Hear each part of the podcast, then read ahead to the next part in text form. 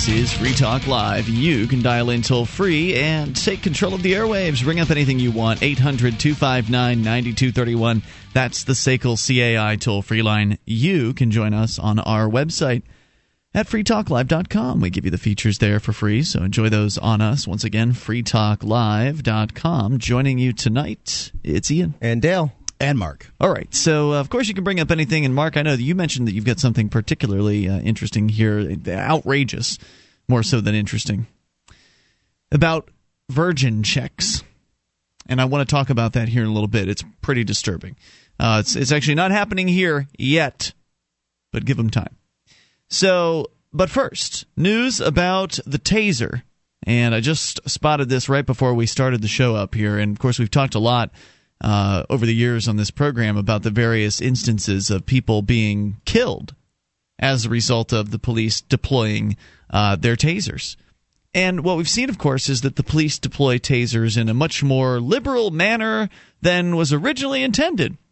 Because for those of you that don't know, the original idea behind the taser was to assist police in bringing suspects who are violent and dangerous uh, to justice, so called, without killing them. With uh, in the instance where they might otherwise have to shoot them. So, for instance, if a suspect is in a deadly kind of a force situation, the police could use a taser instead of a firearm, uh, instead of a gun. Uh, to take that person down, to subdue that person to where that person could be arrested, rather than having you know one in the chest and one in the head, like happened to allegedly happened to Osama bin Laden. Uh, so the taser was designed supposedly to save lives in those situations. But what has ended up happening is police departments have moved from beyond moved, of course, as as most government agencies and government bureaucracies do. They grow beyond their original intentions uh, of whatever program we're talking about. And so the police have instead of just using these tasers in incidents where deadly force would otherwise be utilized. They're using them for pain compliance, as it's called. And this is a term that the, the police uh, use pain compliance. Kind of like a cattle prod wherein if you don't do as they say and they don't like it, they can just tase you until you decide you decide you want to do what they tell you to. Well, uh, you know, you've said this before, and I'm sure you've read it someplace, and I, I, believe that it's true. The tasers can be used in instances where pistols might otherwise be used, but they can also be used in instances where billy clubs might otherwise have been used. Any kind of see... weapon that can do physical da- damage. Yeah. Right. Well, but you know, there's a difference. I'd rather get hit with the billy club than I would with a nine millimeter. Uh, mm-hmm. Well, at mm-hmm. least the you know the, the, the workings of nine millimeter. I'd rather get I'd rather get hit than shot. Sure. So, and I'd rather get I think I'd rather get tased than hit in the head like the head with a billy club. Probably. So the idea is is that they've uh, taken the taser is a more versatile pain compliance device. That's what the billy club is too. The billy club is a pain compliance device. So well, I don't think things have changed too hmm. much. I do think I, that tasers are used to get people to do what they want them to do, as opposed to just sort of uh, incapacitating somebody. Yes, I don't recall. I, I, can't recall seeing a policeman wearing a billy club. Not anymore. I mean, is that, I mean, but did they wear them before they were before tasers were common? My dad had one. Yeah. Are you talking about the nightstick when you say billy club? Okay. Yes, a nightstick. Okay. I'm just I'm just saying. Do, do, is that what you're referring to, Dale? When you say billy club, are you thinking of a nightstick instead of a billy club? I, I or you think they're two different things? I think they're probably when I see think of a weapons. billy club, I think of British police or cartoons. Right, right. Yeah, well, so there the was, nightstick. There's not much difference. But my, have you seen police with nightsticks in the past? I have, yeah. I guess. Okay. Well, my, um, my dad had this black thing that sort of was Y shaped. It had a little, you know, it was, it was, a long stick with a little device that came off the side. Mm-hmm. Um, that would be a nightstick. I yeah. think. Whatever that. I mean, the, I think the billy club is straight without the portion that comes off the side. Uh, actually, I had to do some research on billy clubs, and uh, they they actually go by a whole bunch of different names: billies, blackjacks, hmm. uh, saps, and all kinds of things. So nightstick is just another term. So uh, what you're saying here, Mark, is that uh, the nightstick or the billy club or whatever was also a so-called pain compliance device. And I don't know how you could call it anything else. Normally, those devices uh, were used, utilized. And, and please, if you're a police officer or former cop, please correct me if I'm wrong on this. But the typical utilization of those devices is when you have a violent suspect who is uh, resisting and not going along with you know they're fighting back. Uh, I think that's the idea. have you ever heard of? And maybe it's just because I wasn't around, you know, 30 years ago. Um, but have you ever heard of somebody being beaten with a nightstick because they refused to step out of a vehicle?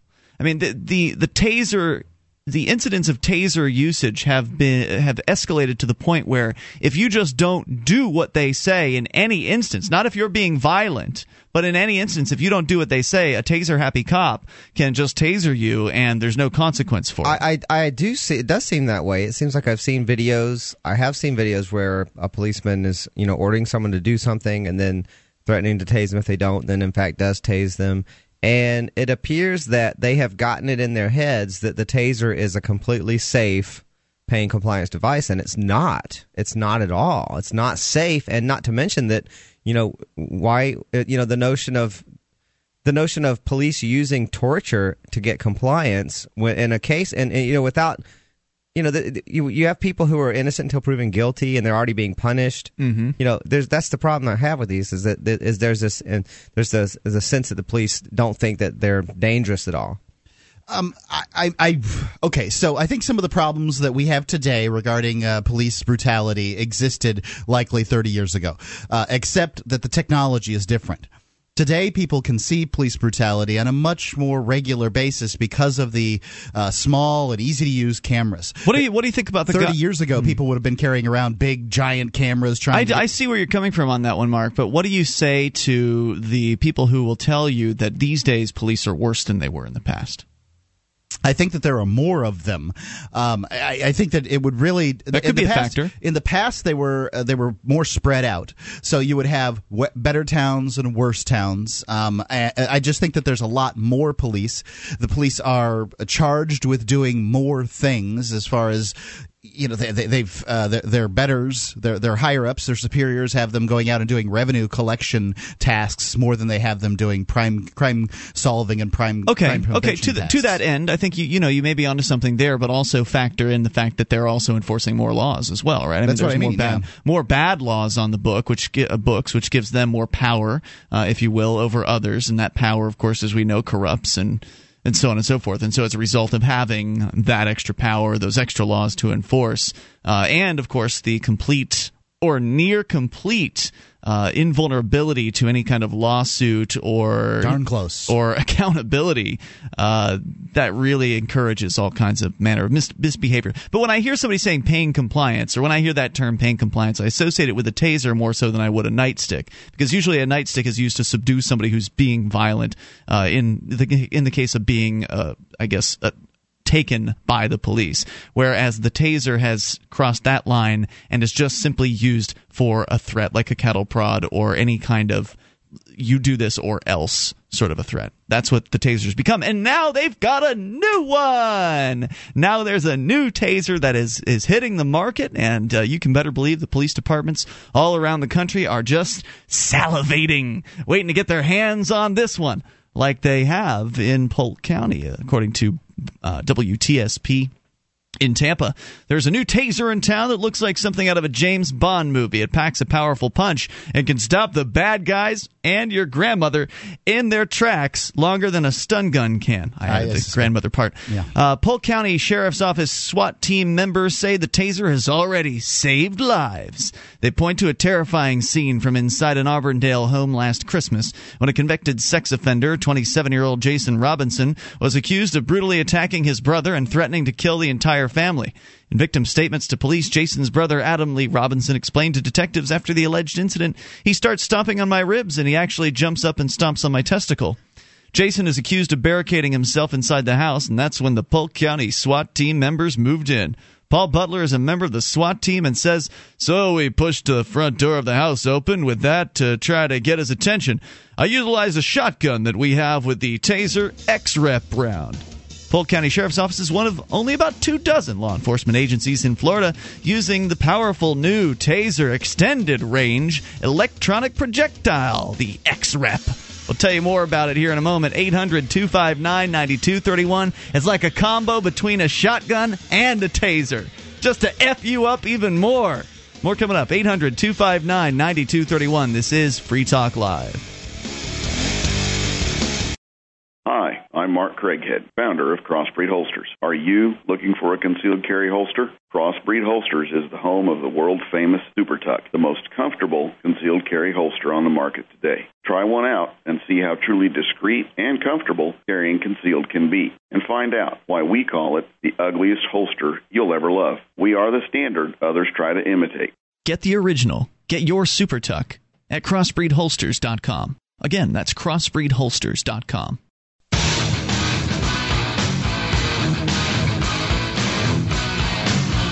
This is Free Talk Live. You can dial in toll free, bring up whatever you want. 800 259 9231, the SACL CAI toll free line. And joining you tonight, it's Ian. And Dale.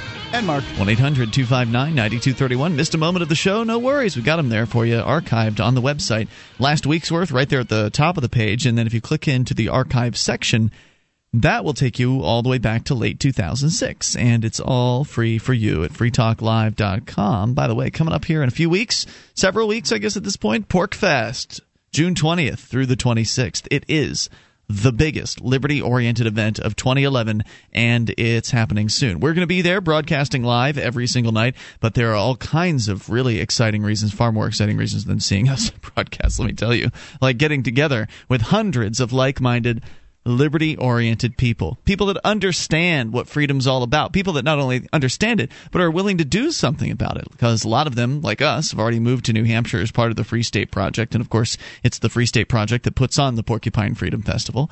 Many of those who will be visiting the PorcFest will be uh, people who are considering a move to New Hampshire and they want to see what it's like. And others are people who've also decided to move, but maybe can't quite justify it yet. They haven't sold their business or sold their house or something's holding them back, but they just want to get up here to uh, to party with the porcupines in the in the forest because it's a great group of people to socialize with, and there's going to be all kinds of things from family fun activities to games to karaoke to soapbox idol. Just there's more than I can even mention here. You can go to porcfest.com to get a full list of some of the goings on. Also, the speakers page has been opened up over there, and folks like Stefan Molyneux uh, will be speaking. I believe Jamie Crane from Wheels Off Liberty has uh, just recently been announced as a new speaker. I don't know who's really making these speaking? decisions. I mean, what he does yeah. there. well, I mean, drinking and kind of gurgling words. right. But it'll be good. It'll be entertaining because he is an entertaining guy. Actually, lots of great folks are going to be there. So come He's on He's like out. the Larry the Cable Guy of the Liberty Movement.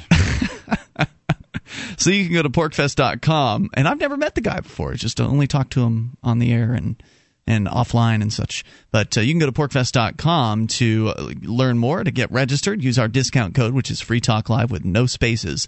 Just use the term Free Talk Live to save yourself 20% on your registration. Porcfest.com. We will see you there. All right, so a little bit more here about the taser, and then we'll take your phone calls about whatever you want. There's a brand new taser that is on the market now. In just in the state of Florida, a dozen police agencies are already using this device. It's called the Taser Extended Range Electronic Projectile, and basically it looks like uh, a rifle or a shotgun. It is a much larger. Uh, Excuse me. It is actually a 12 gauge. It is actually a 12 gauge shotgun. Um, it's fired from a 12 gauge shotgun, according to WTSP.com, from up to 100 feet away. 14 wow. grams. Uh, the the round is 14 grams. Has wing like fins that spread open as it takes flight. It has painful probes and pins that stick into your body. It packs all the powerful punch and stopping power of a stun gun and is enclosed in a 12 gauge shotgun shell. And when it hits you, it locks up your muscles. John Angleton is the taser coordinator for the sheriff's office and says it's the most excruciating pain imaginable. It locks everything up. For one, you cannot move. You can breathe because you're screaming at the top of your lungs. The taser X, X-Rep keeps a suspect down for 20 seconds instead of 5 seconds, which is how long the traditional taser keeps a suspect down. The traditional taser also has to be fired from a closer range within 21 feet. That's, yeah. that's an eternity in a tight combat situation. You know, 10, 20 seconds is. This is, is going to kill people. It's, it's, well, the old taser's killing yeah. people, right. so the, of course well, this is. This one's going to feel, exactly. kill four times as many people. You know, the, the, the, just reading that, you just know the cops are getting off on that. Just on the thought of uh, shooting people with that. Mm-hmm. Those bad guys, they Shooting deserve the perps. it. Well, the taser. They, were, they weren't obeying me, so. You know, if they're going to get, um, say, you know, more powerful tasers, I always wonder why don't they arm cops with rubber bullets in their guns? I mean, it seems to me that when somebody gets hit by a rubber bullet, that that's going to just kind of put them out real quick. I mean, I understand if you're, you, you know, you're, you're in a band of 20 guys and in a shootout and you're one guy, chances are you're dead anyway. But, you know, if in most instances, a cop's dealing with one person and a rubber bullet would take care of whatever incident mm. that you need to. You know what I mean? Good question, Mark. I can't answer that for you. At 800 259 9231, if you would like to answer that. Uh, the Taser X Rep rounds, however, go ahead. Tell me how much they cost for one Taser X Rep. It's it round. sounds like an expensive. Uh, well, at this point, uh, the market it's it's new to market, mm-hmm. so it hasn't had a chance to to get brought down by competition or anything like that. I'm going to say 100 bucks. You are spot on. I'm sorry, I didn't even give you a chance to guess, uh, Dale. But it's 100 bucks for a shell. Yeah. Yeah, I, I, said he got it because I'd rather write him a check for hundred dollars if I live through this operation than get hit by the actual twelve gauge, gauge round. Uh, wait, well, again, they're not going to shoot it instead of the 12 gauge round. If they did, that would be great. What they're going to do is they're going to shoot you with that instead of uh, instead of just writing a ticket or something because you wouldn't get out of your car or something like or that. Or you wouldn't get out of your car fast enough. Right. You know you wouldn't you wouldn't do what they want you to do in the time in which they want you to do it. We have seen video of pregnant women uh, you know grandmothers people being tasered for all kinds of nonsense. And now they're going to have a bigger and badder ass taser uh, in their hands with which to deal out more punishment they say the round saved Jason Robinson's life. Deputy Butler says when he fell, he fell within inches of a butcher knife that was on the floor, but thankfully he fell on top of the X-Rep round. That round immobilized him and allowed us to get in and secure him. Butler adds so that 20 seconds gives us plenty of time to get in the home or get into wherever we're at and close the distance between us and the suspect and take them into custody before they're able to do something to harm themselves or to harm us. So just like the original taser, the new taser, this new bigger and badder taser, is being introduced in the same way. Oh, it's going to save lives. Look, we're only using it in these violent, dangerous. This guy was going to kill his family. He's crazy. And look, we saved his life because we used this taser. See? See, we just need these on every single police car now, in all of the police, uh, you know, cruisers and everywhere, because our officers have to have this tool to, to save lives. And it won't matter that after the fact, people start dying. You're you're predicting four times as many deaths, Mark. I don't know if that's medically accurate. I don't know either. It's, it goes on four times as long as a regular taser shot. Yes, that's all I'm saying. So, uh, I, yeah, who knows how many people are going to die as a result of this device? But of course, there's no way to you know seen in the unseen, right? We we we maybe might be able to count how many people die as a result of the taser uh, being used, but how can you actually calculate how many people's lives were saved uh, because of the taser being used? And what does it matter to you if you're the person on the side of the road who is maybe a little less compliant than the uh, the police officer might want, and then you end up getting tased, or your grandfather ends up getting tased and has you know has himself a heart attack uh, in the process?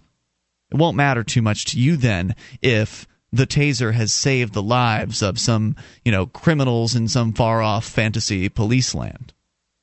But this is what's coming next. In fact, they already have it in Florida. 800 259 9231. That is the SACL CAI toll free line. And this is just a Florida news station, so this is you know this may be in your police department's hands right now. Really the only the ultimate question the reason why this wouldn't be in your police department's hands is if they can't afford it. And uh, there are a lot of departments that maybe are short on cash a lot of cities around the country that are short on cash now because of the you know the down economy. They're desperately trying to continue to raise taxes and, and cover things like this. They're still um, using regular uh, shotgun rounds, right? But if there is uh, if there's slow adoption of this, it's only because they it's not you know it's not the money situation that these governments have had you know a decade ago. 1 800 259 9231. But rest assured, they got their eyes on them. We're coming up. Free Talk Live. The Ruger LC9. Compact, powerful, and perfect for personal protection. The LC9 is only slightly larger than the popular Ruger LCP, features a checkered grip frame to provide a secure and comfortable grip, and includes a finger grip extension floor plate. The LC9 also has a dovetailed high visibility 3 dot sight system, blued alloy steel barrel, manual safety, and loaded chamber indicator. The LC9, another innovative American made product from Ruger. Learn more about the Ruger LC9 at Ruger.com slash LC9.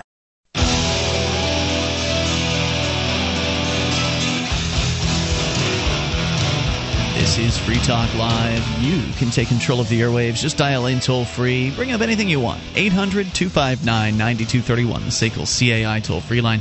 You can join us on our website at freetalklive.com. We give you the features for free, so enjoy those on us. Uh, once again, that's freetalklive.com. And the features include the wiki with over 2,000 pages created by listeners just like you. WIKI wiki.freetalklive.com. Are you tired of watching the value of the dollar plummet? Are you tired of banks charging you fees? Do you want to take back control of your own money? Then take a look at Bitcoin. Bitcoin is the world's first decentralized, anonymous internet currency, and it's gaining popularity every day. It's free to use, free to accept, and free from inflation forever. You can use Bitcoins anywhere in the world, and their value will only grow with time. To learn more, visit weusecoins.org. Again, weusecoins.org. I wish their damn value would go down because like a month and a half ago it was uh, below a dollar a piece, and now they're three dollars right now. The MT. Oh my god! The last I heard two, and now they're three. No, no, no, three eighty four. Holy crap. Is their closing price today at mtgox.com according to bitcoincharts.com. You know, if you're well, trying to if you try to anything with commodities, if you're trying to wait for it to come back down, know. uh, yeah, don't wait for bitcoins to, bitcoins to come back down. I think that could be a mistake because I really do think they're Well, they're what well, I wonder about that, right? Because bitcoins are a little different uh, in that it's not the same as silver. It's not a, a value backed currency. It's it's a little different. It's it's I don't know how to. It's actually it's actually its value is actually in its usage as a currency in the marketplace, and in being very reliable and in being backed up and by anonymous. multiple sources and anonymous. Its use as a currency is is its is its main value, and that's really interesting. I mean, it's which means it could go down. I mean, it could go back down, and it may be very. Who, who knows how how it will react to other things in the market. I mean, it's so new. You can't make predictions, I don't think, very effectively about Bitcoin, but recently it just keeps going up. I I it, I guess it could go back down. it's it's hard. Uh, that's the thing is you cannot predict these things. Right, volatile is the word I'm looking for. It, it could be volatile. Uh, I guess we'll find out over time. But it's pretty exciting. I like the Bitcoin. All right, we continue here. We'll take your calls. Nick is in Arizona. You're on Free Talk Live. Nick with uh, Ian, Dale, and Mark. Good evening. Hey guys, hey, um, I just wanted to answer Mark's question about uh, rubber bullets. Yeah. So uh, the question was, hold on, before you answer, it, we need to ask it again. The question was, Mark, why cops don't use rubber yeah, bullets? Why, why don't cops have rubber bullets in their guns? It seems like in, in many instances that that would be an effective way to handle, uh, you know, perpetrators or whatever without killing them. Well, um, the answer well, this is what I have for an answer. It's because they live by the mantra of "I'm going home to my family tonight, no matter what," and it doesn't matter uh, if I'm going to put somebody else in danger in the in the meantime. I'm going home tonight. I see it time and time again when I'm looking at stories. And when you say you're looking at stories, uh, for people that are not aware, you are Nick from oh. the Cop Block Police Accountability Podcast. Yes, that's me. And uh, I, I look at these police brutality reports, you know, all day, every day and I, I see that I'm going home to my family tonight over and over again. And uh, there was one since you brought up Cop Block here uh, last month. Um, one of the Cop Block bloggers wrote a piece called "Is Violence Against Cops Really Increasing?" And it just looked at the total in line of duty deaths uh, compared to the deaths due to violence. And while there's more people dying, it's due to things like negligence with uh, car wrecks and not due to gunfights or violent perpetrators. So uh, hold on, let's let's go through those numbers again just to make sure I understand them. Uh, police, uh, there's more police officers dying, but there are more police, right? So yeah, there's looking... a there's a big there's a uh, if you if you look at the the report here, it goes into there's like equations with uh, population and stuff, and I'm just not going to get into that. But yeah, I, I kind of like to know whether it's uh, you know for, is it is it based on per, per, capita or something like that. I just kind of want to know. But so there's more police dying, say per 100,000 police, but they're dying from things like automobile accidents and uh, you know that kind of thing. They're not dying from gunfights. Gunfights. Right. Exactly. Uh, the the report goes back to 1986 where uh, roughly 75 uh, police officers died in the line of duty, and then in uh, 2010 it was about 68. So earlier this year, I don't know if anybody So hold on, hold on, hold on. 75 in 1986, 75 police officers died in the line of duty. In in 2010, you said there were 68. there were 68. Uh, so there's fewer cops violence, dying. Due to violence. I'm sorry, what? Due, due to violence. Okay. So fewer cops Uh, dying due to violence. But there are more cops. No, wait, is that a per capita or is that period? No. Period. This is population adjusted. Population adjusted. okay. Okay. Okay. Okay. Yeah. There you go. Very interesting. What else did you want to share tonight? Uh, no, I just wanted to just wanted to bring up that article and uh, tell you about the rubber bullet reason. You know, I guess I don't have a problem with somebody saying, you know, I'm going to go home to my family tonight. I've got that. Um, I do think that police are paid to take some level of risk, but I don't have a problem with them, uh, you know, operating from that point of view. It's my biggest problem is when they take an, a situation that could otherwise be de-escalated and they go ahead and escalate it. And I've had personal experience from this as well as just seeing it in news story after news story after news story. I mean, I dealt with a cop who, uh, you know, I was going through the airport. I complained that they wanted to shake me down because they didn't like uh, my my driver's license. That doesn't point me out as a terrorist. And the cop comes up to me and says, "You got a problem?" I mean, like literally, like we're in fourth grade on the recess. I Yeah. mean, I, I feel like no, you got a problem. I mean, I just I really didn't Right. understand it. Nick, any other thoughts?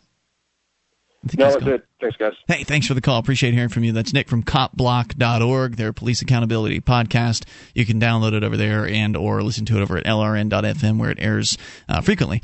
800-259-9231. That is the SACL CAI toll-free line. Of course, the police are, as we've mentioned, completely unaccountable for the things that they do to people. Not completely, but nearly completely. Uh, yeah, pr- pretty much Effectively. totally insulated from account from any kind of uh, punishment or accountability. And there are story there are sto- as you mentioned story after story after story of these police just continuing continuing to abuse people and, and hurt people. I don't Let's- think they all do it, but the ones that it seems to me that they're hiring more police. Therefore, what that means to me is they're hiring a low, lower quality of police officer over time because they're hiring more of them, and you know what? It's resulting in a lot of badge heavy kind of uh, uh, f- folks that are just kind of throw their weight around.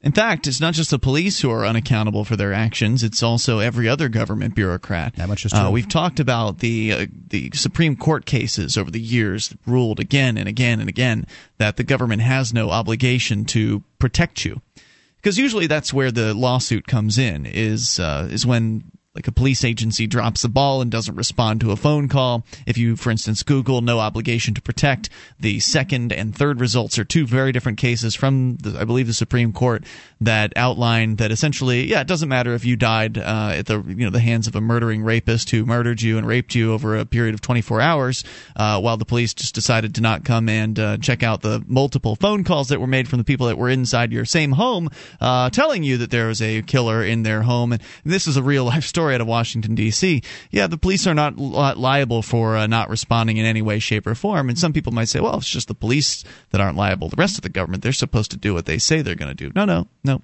It's every single government agency. None of them, no matter what promises they make, no matter what your agreement is with them, no matter what you've signed, no matter what they've said, no matter what the law says, they are not liable. And here's another example.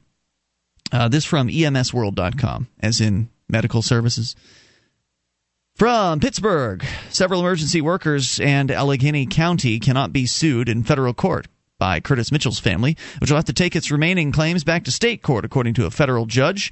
Mitchell died in February of 2010 while waiting 30 hours at his Hazelwood home for an ambulance during a blizzard. Oh, but Chief U.S. District Judge Gary Lancaster dismissed his family's lawsuit against city and county emergency services. The family's lawyers filed federal civil rights suit to avoid a $500,000 cap on damage awards in state court, but needed to prove a government policy failure led to Mitchell's death. Federal precedent has ruled the U.S. Constitution doesn't provide any guarantee of emergency services, according to the judge in the case. 800 259 9231. That's the SACL CAI toll free line.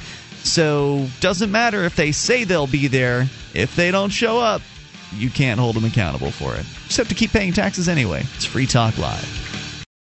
Liberty Maniacs is the largest online Liberty brand, featured the most comprehensive selection of original posters, stickers, apparel, embroidered hats, and over 100 different products from around the world. From hilarious satire to hard-hitting artistic commentary, Liberty Maniacs is devoted to outfitting the Liberty movement with intelligent, eye-catching, and fashionable gear that expresses your personal dedication to liberty. Best of all, Liberty Maniacs offers a no-hassle money-back guarantee on all products. LibertyManiacs.com. Wear something worth saying.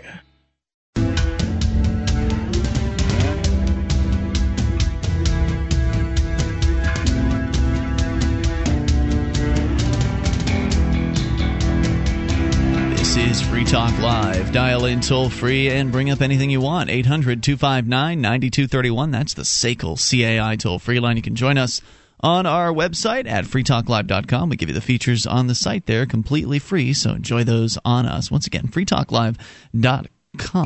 And if you enjoy this program and you'd like to help support Free Talk Live, you may do so by shopping with us. Go to shop.freetalklive.com to get access to the affiliate links for Amazon. We've got different links for different countries. You click into the appropriate one and then you just go shopping. Get whatever it is that you need to get or whatever it is you want to get. And then, of course, you'll have it delivered to you. You can even buy used as well. So I just I got a, a game recently and I bought a used version of it to save a few extra bucks and I got it cheap and it was sent by one of their individual sellers. Amazon collects all these different sellers, everything from big corporations to individuals just to sell you the stuff that you're looking for. And Free Talk Live gets a cut when you enter Amazon through shop.freetalklive.com. Again, that's shop.freetalklive.com. That individual seller thing is uh, really convenient because it uh, it really it, it increases their inventory, Oh, all yeah. the kind, all the things that they can deliver to you. It's kind of inconvenient because they're not available for Super Saver shipping. That's but, true. You know, But if you're saving enough because it's used, then it doesn't matter.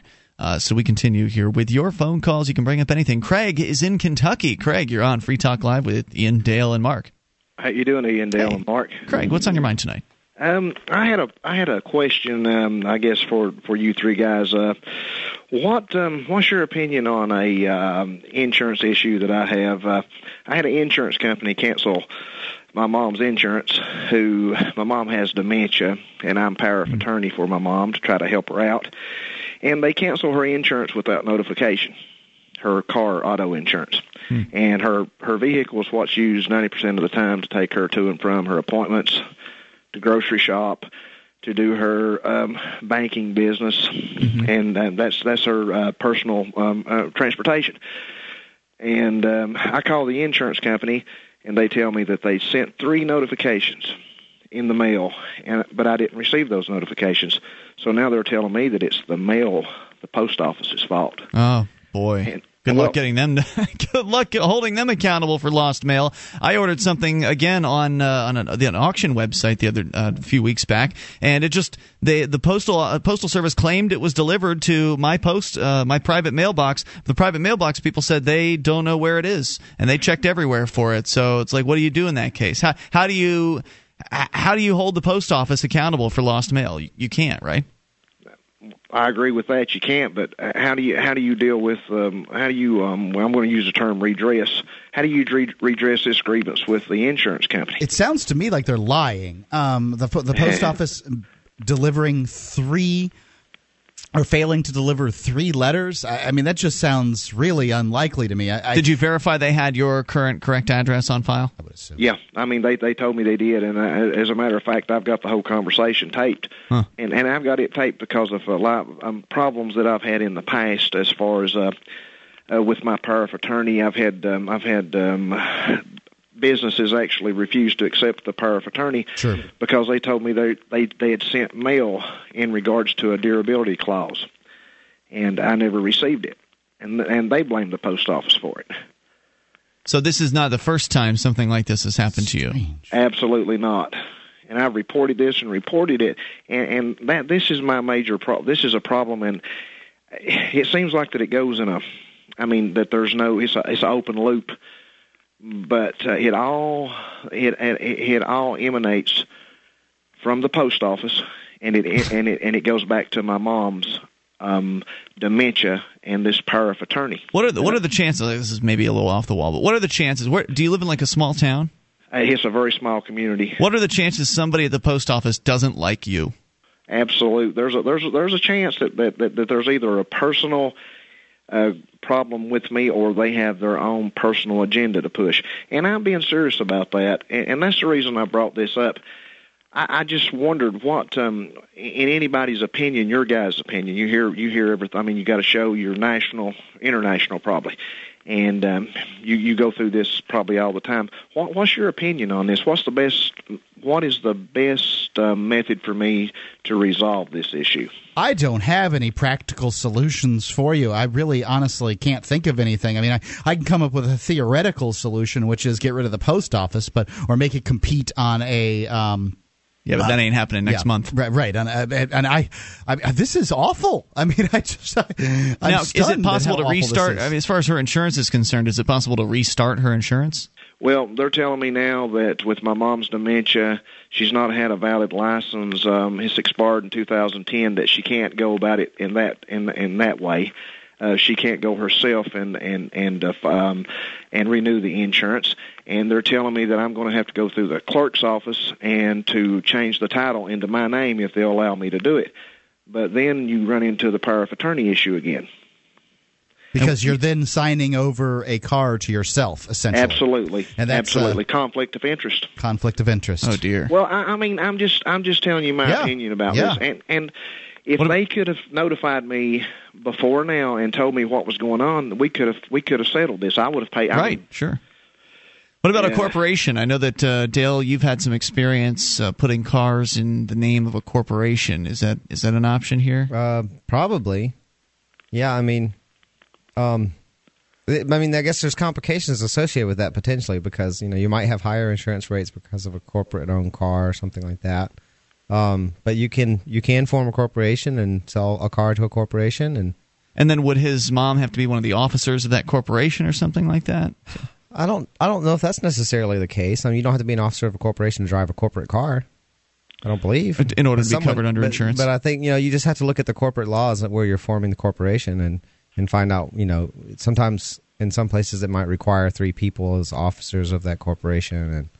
Well, things see like that that. that's the problem. There is nobody else here where she lives.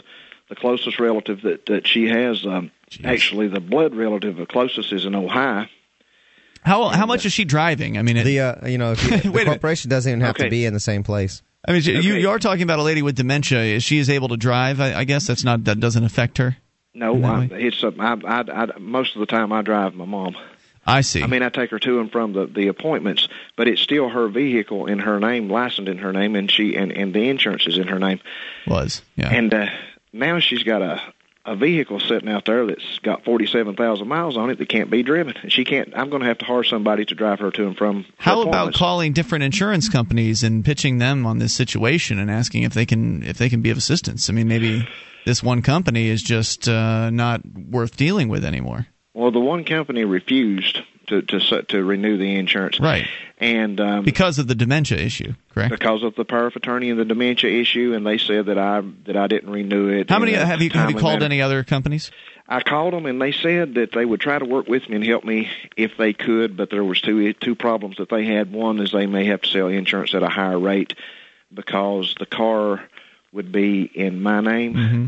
I mean, and and for whatever reason that is, they said I didn't have insurance prior to this in my name, and that's that's the problem with that because I didn't, and I don't have any insurance in my name now. I sold my vehicle because I wasn't able to drive it.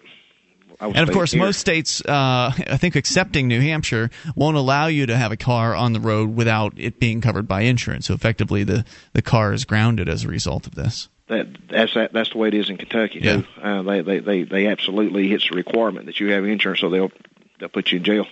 Man, that's a tough situation. I, I would hope that you'd be able to find an insurance company that was hungry enough for a sale, some kind of agent or company that is hungry enough to make a new sale, uh, that is willing to do whatever it takes to to make this happen for you. That's my best. I think that's probably my best suggestion as far as the easiest route beyond having to get into the world of, of creating a corporation or learning about what kind of uh, restrictions are on that and having to have the officers and the managing this and that. The corporation thing is kind of a roundabout way of maybe accomplishing this, but And then, I mean, that's there's also, I mean, there's also uh, simpler things like an LLC. I mean, you could have a, a company own.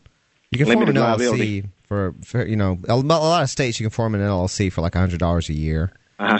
uh, and then and you could have the car owned by that, and then I thought about several things, and I even thought about a trust. Yeah, trusts are a way to do it too.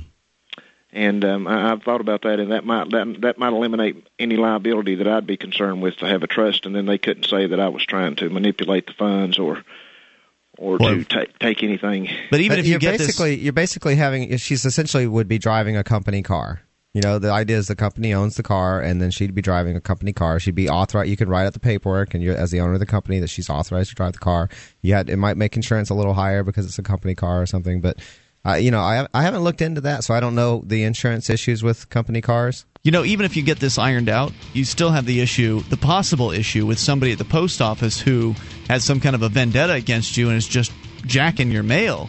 Uh, there's that possibility as well, and I would want to, I would want to run some tests on that and have uh, friends around the country or something send a letter. Maybe they're only messing with official-looking stuff. Who knows? But to at least try to test out your ability to receive mail to some extent. And I wish you the best of luck, and thanks for the call. Hour two's next. You take control. Free Talk Live. You know the Constitution like the back of your hand. You've read books, listened to podcasts, attended lectures, surfed websites, and watched videos. You've made liberty your life's goal, but something seems to be missing. Stickers from libertystickers.com. Exercise your freedom of speech with the world's most dangerous bumper stickers. That's libertystickers.com. But wait. There's more. You can buy Liberty stickers wholesale. Get them for 99 cents each when you put 100 or more in your shopping cart in any combination. Sell them or give them away. They're great for gun shows, flea markets, fairs, outreach, and more. Earn extra money, promote freedom, and spread the word. Need custom stickers, labels, or decals for your organization or business? Liberty Stickers makes them. Go to libertystickers.com to order or call 877-873-9626. libertystickers.com. The world's most dangerous stickers.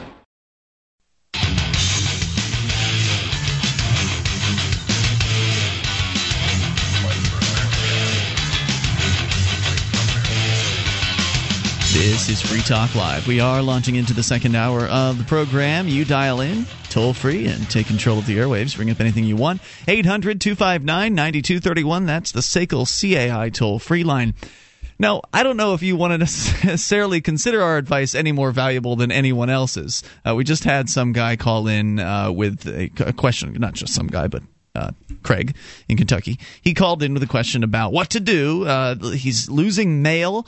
Uh, the mail from a couple of different locations is not making it to his house. He's in a small town in Kentucky. I suggested there could be a post office employee who's got a vendetta against him that's just, you know, taking his mail and saying, Whoops! How'd that fall in the shredder? Or oh, that just accidentally got lit on fire. It's I don't know what strange. I I've never heard of anybody losing so much mail. Really?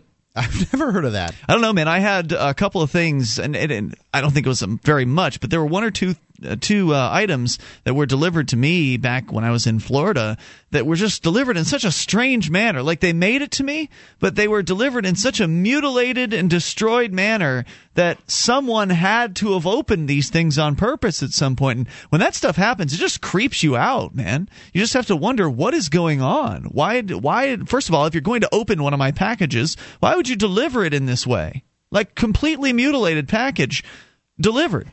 What are you doing? What is going on here? There's not a note attached. Explain. Whoops! You know this got shoved in the crushing machine. What you gonna do about it? Right. Exactly. Nothing. Nothing. So they got a monopoly on it, so or yeah, they've got a near monopoly. Near, Uh, yeah. They have a monopoly technically on mail under a dollar. So first Well, class yeah, mail. the is- first class, the first class mail, the the, the delivered, the basically. There's a term for it. Mark, do you know the term for the mail that they have a monopoly on? First The- class mail. Well, okay. That's what that is the term. All right. Uh, the, those stamps, the forty-four cent stamps, Yeah. or the Liberty stamps, those are first class. Uh, Forty-four stamps. cents. It's outrageous. Oh, don't worry, they'll raise the price soon enough. So my point was my point was that uh, you know we'll take your calls about anything, but we're not licensed psychologists Yeah. or uh, you know experts on anything, but beyond just being talk show hosts. And I don't know if we're even experts on that. But I, I don't know, Mark. uh, If we if, since we're paid, does that make us professional advice givers, or can we make that claim? I guess we're professional. we're professionals at it. That doesn't make us any good. Though we don't get paid to give advice, we just get paid to do a talk show. If you call We'll give you advice. Yeah. It's worth. Yeah. Don't we have to always worth. issue that disclaimer? We are not lawyers. We are, you know. or even competent. but there are three of us here, and so having three of us makes it more likely you'll get a variety of advice rather than you know the the guru, right? Because there are the there are these radio talk shows out there with the guru, like the advice guy. I, I haven't really listened to much of them. One of them's Clark Howard, and from what I've heard, you know, the guy knows what he's talking about on a lot of. It a- seems like it. on a lot of That's who, issues. the, that's who the guy should call about it. But- Because Clark Howard does have a lot of, does seem to know a lot about a lot of different financial things. But either way, I think uh, in those, in the case of those shows, you're still dealing with that that singular personality, that that person who is is put up on this pedestal as the all exalted one, the one who knows what you should do, the one who has all of your answers for you. We'll we'll have something. We'll, we'll come up with uh, some kind of an answer, uh, but you know, keep it keep it in in mind that uh, we're just men with microphones. So I appreciate anybody that calls with a question, though. 800 259 9231. That is the SACL CAI toll free line 1 800 259 9231. And I think that's you know, one of the real outstanding qualities about the show is it's not a personality show.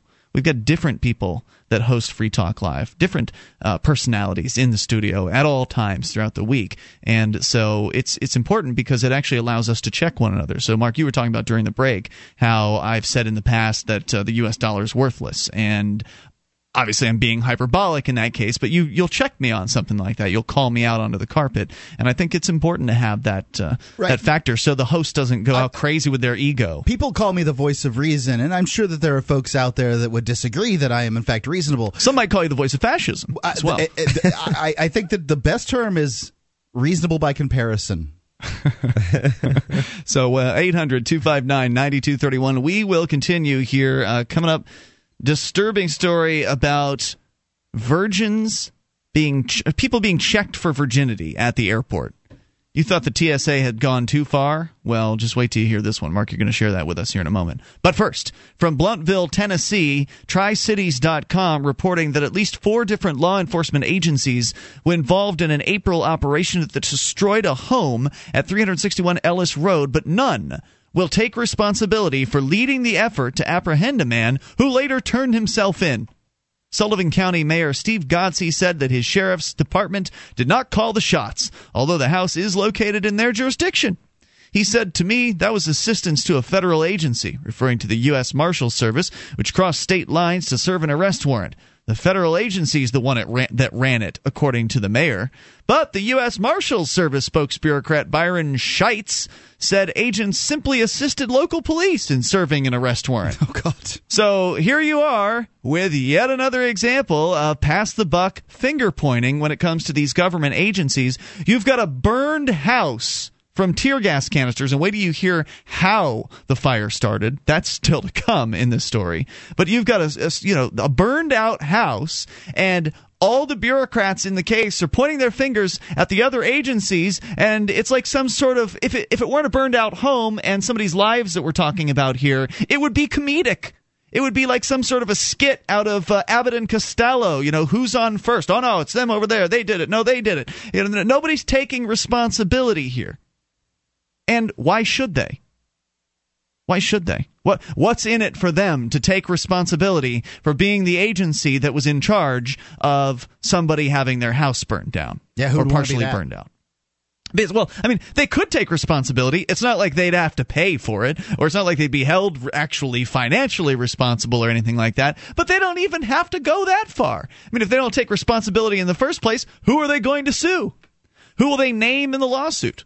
If the no agency is is clearly the agency responsible. It's insane. Now, there's more here. Uh, U.S. Uh, Marshals again claim that they were just assisting the local police. The warrant was for the arrest of Junior Kemper Spradlin, 42 years old, on a charge of second degree murder that was filed in Abingdon. So, at least in this case, they were going uh, after somebody who might have actually been a violent person instead of somebody that had a bag of pot. But on the other hand, did they go a little too far in their efforts? Well, you tell me here in a moment. Uh, federal agents and local officers from Tennessee and Virginia surrounded the house on Ellis Road where his mother lived in a day long standoff, April 27th. But police never found him inside. Hmm. So they had a standoff for a day with no one home. Is that Is that my understanding? I guess he was holding them at bay. Uh, however, a bomb squad robot sent looking for him. Remember, it's all about officer safety. We talked to Nick from copblock.org a moment ago, and he talks about how in all these different police reports of various different uh, police abuse stories across the country, one of the priorities is always officer safety. So instead of actually sending their own men in, they send a robot in. They're not interested in taking any significant level of risk themselves. Uh, so they sent this clunky robot inside, and guess what? The bomb squad robot set the blaze when it dropped a canister of tear gas in the living room. I don't know. Uh, okay, so robots only do what they're told to do. Uh, they follow. I mean, is is Herbie the bomb squad robot getting the uh, getting the blame here for Bubba What pushing was the he- wrong button? No, no, no, no. What was the robot doing with tear gas if it was just in there looking for him? If they just was going sent gas him if he found it, Uh, my guess is it's just installed with tear gas all the time. and that could just, be you know, the case. Uh, federal agents, again, let's see here. They fire scorched all of the furniture in the home, family heirlooms, and extensive record collection. Days after the siege, tear gas tossed into the home still burned eyes and sinuses. That morning, federal agents and deputies spotted Mr. Spradlin driving through Blountville. A high speed chase wound through the town and ended at the house. Deputies reported seeing him on the front porch and later spotted movement inside the home. So I'm pretty sure I under, I'm understanding this correctly. It says here that morning. So they're going back in time here and telling the story. So we've got a, the situation is they spent a day in a so-called standoff with a man who ended up not being in the house. How did this guy? Now I know the police are incompetent. But how did this guy lead them on a high-speed chase, which means they were right behind him, to his house or this house and then lose them? He He's lost got a, them. He's got an escape hatch. 1 800 259 9231, the SACL CAI toll free line. There's a little bit more to the story here. We'll tell you about it and take your, thought, uh, thoughts, your, your thought, calls and thoughts. 800 259 9231. You take control. Free Talk Live. Hunting, shooting, camping, apparel, auto ATV, tactical gear, survival equipment. OutdoorBunker.com is your one-stop discount shop for all your outdoor survival needs. From scopes, holsters, and knives to backpacks, flashlights, sleeping bags, and more. OutdoorBunker.com features a massive selection at incredible prices. Orders over $100 get free shipping. FTL listeners, get the UTG Deluxe Universal Horizontal Shoulder Holster for only $9.95. I've got mine. Get yours at OutdoorBunker.com slash FTL now.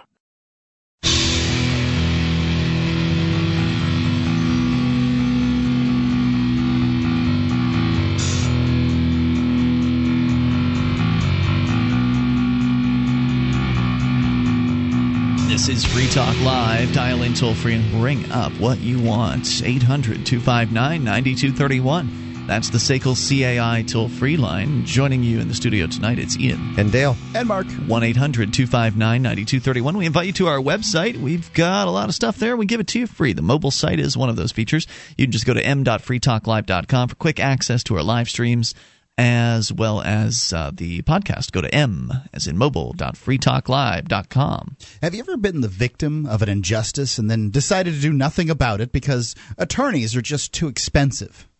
Jurisdictionary.com is the course for people who don't have attorneys. It arms you with the information on how to use the court's rules. Until you know those rules, you're fighting in the dark. You're not going to learn those rules from watching CSI or something like that.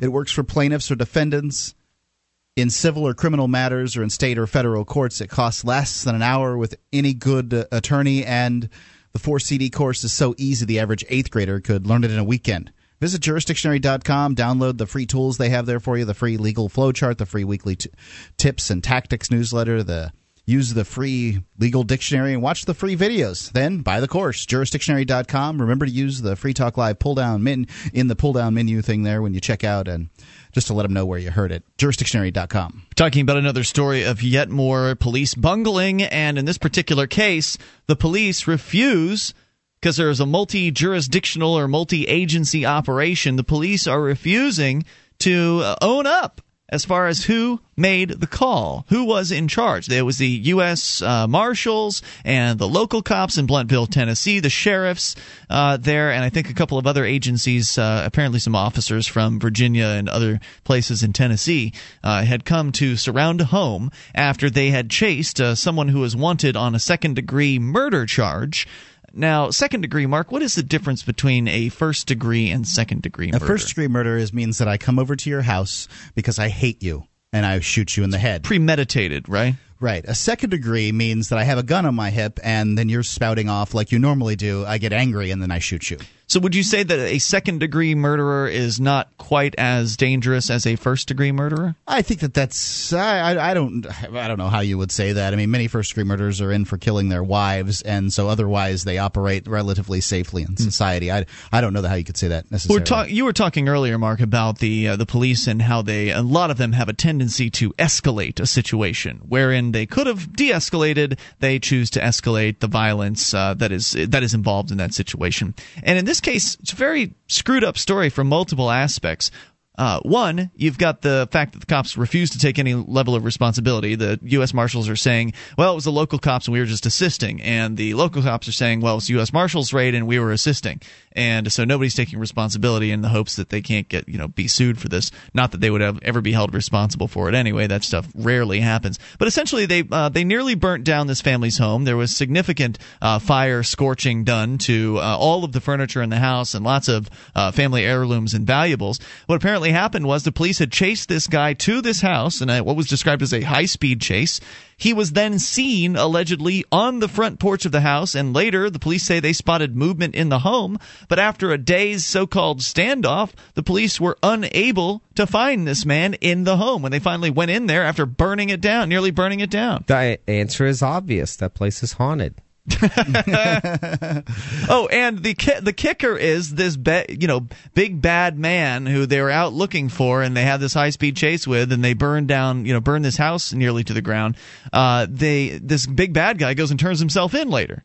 So, was it really necessary to roll in 14 canisters of tear gas? Because that's how many canisters of tear gas that they utilized. So. Herbie the robot who accidentally dropped off the the canister of tear gas that set the house on fire accidentally dropped 14 canisters. well, that's not the claim here. The claim is that the claim is that it was the robot who dropped a canister that started the fire, but the police also shot in uh, in total 14 or maybe 13 additional. I don't think it's very fair to, to blame Herbie here in this uh, particular, particular instance.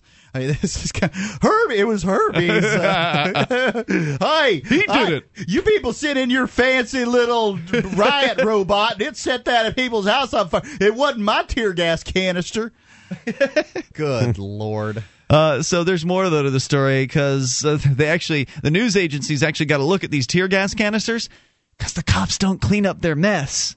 When the cops come in and they you know screw your life up and destroy your home, whether we're talking about setting it on fire or we're talking about just coming in and searching through it and just tossing everything everywhere, the cops Cutting open couch cushions and yeah, who knows what else. Uh, the cops never clean up their mess, and so therefore all of those canisters were left there, and the news agencies got a nice close look at them. Apparently, this according to TriCities.com. Uh, according to the story here, they um, again 13 canisters. One of them that they found, and it may have been more than one here. Let's see. In the Ellis Road neighborhood, tear gas canisters still littered the lawns. Lawns days after the incident. Stamped onto the bottom of one canister found near the steps of the burned house is an expiration date of March 2007. Oh, lovely. So the police officers are using outdated canisters, and actually on the canister it says that if it's out of date, then it's only for training purposes. You may only use these for training Well, purposes. maybe this was just a training. Uh, training.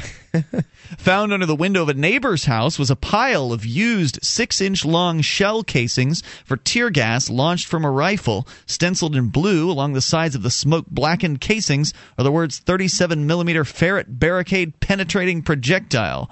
The Abingdon police chief, when asked who was in charge, referred questions elsewhere. He said, You need to call Sullivan County. And of course, at the beginning of the story, they talked to Sullivan County, and Sullivan County said that they need to talk to the U.S. Marshals, and U.S. Marshals said that you need to talk to the local cops because we were just there helping them out. So Nobody's have it. responsible. That's that that's government for you. You know, when, when things go awry, and quite often they do with the government. When things go awry, nobody's responsible. In this case, the agencies themselves won't even take responsibility. Usually, it's uh, one individual in the government that doesn't have to take responsibility. It's referred to the agency. In this case, the agencies uh, aren't responsible. Who are you going to sue? I, I don't. Is that the thing? Is you know, people, the whole reason why governments get created, people have this burning need for someone to hold people accountable, right? They don't believe that people will be accountable otherwise. And then they create this, this notion of government. And then who's supposed to hold the governments accountable? You know, that there's, they, they, that's yep. uh, that, it's really a fallacious notion. Like it is an, an irrational concept to think that you can create this organization to hold people to hold everyone else accountable, but then why do you expect the, that that entity to be accountable at all? And it's not. I mean, the, that exactly. entity creates exactly. rules that says that it isn't accountable. Right. Well, don't worry, guys. I mean, we're talking about an agency that's run by human beings here, and human beings, you know, they they have feelings and they care about their fellow man, and so thank goodness that that you know these these agencies they get plenty of tax dollars and they can they can at the very least take care of these folks whose house they burned uh, to the point where it's completely unlivable. I mean, at the very least, the, the police department can step up and they can provide a place for this family to live because we're not talking about the den of some murderer like out of uh, you know the, like out of the movies uh, Anthony Hopkins or something like that. We're not talking about that. We're talking about a family home. This guy ran back to his family home uh, when he was being pursued. So there's a family now that would be on the streets were it not for the police department and they're caring. Pe- oh, wait, no, the police didn't do anything to help these folks out. We'll tell you what's happening to them here in a moment. It's Free Talk Live at 800 259 9231. Yeah, just burn your house down. You're screwed. Free Talk Live. This Your Family Today tip is brought to you by Carnation Breakfast Essentials, helping your family get off to a nutritious start every day. Mornings can be chaotic, but a little advance work will take the pressure off. The night before, organize backpacks and put them at the door, along with anything else that your kids need for the day. Set a timer for five minutes before departure to give everyone a chance to mobilize, and off you go. For more tips like these, visit us at parenthood.com slash your family today.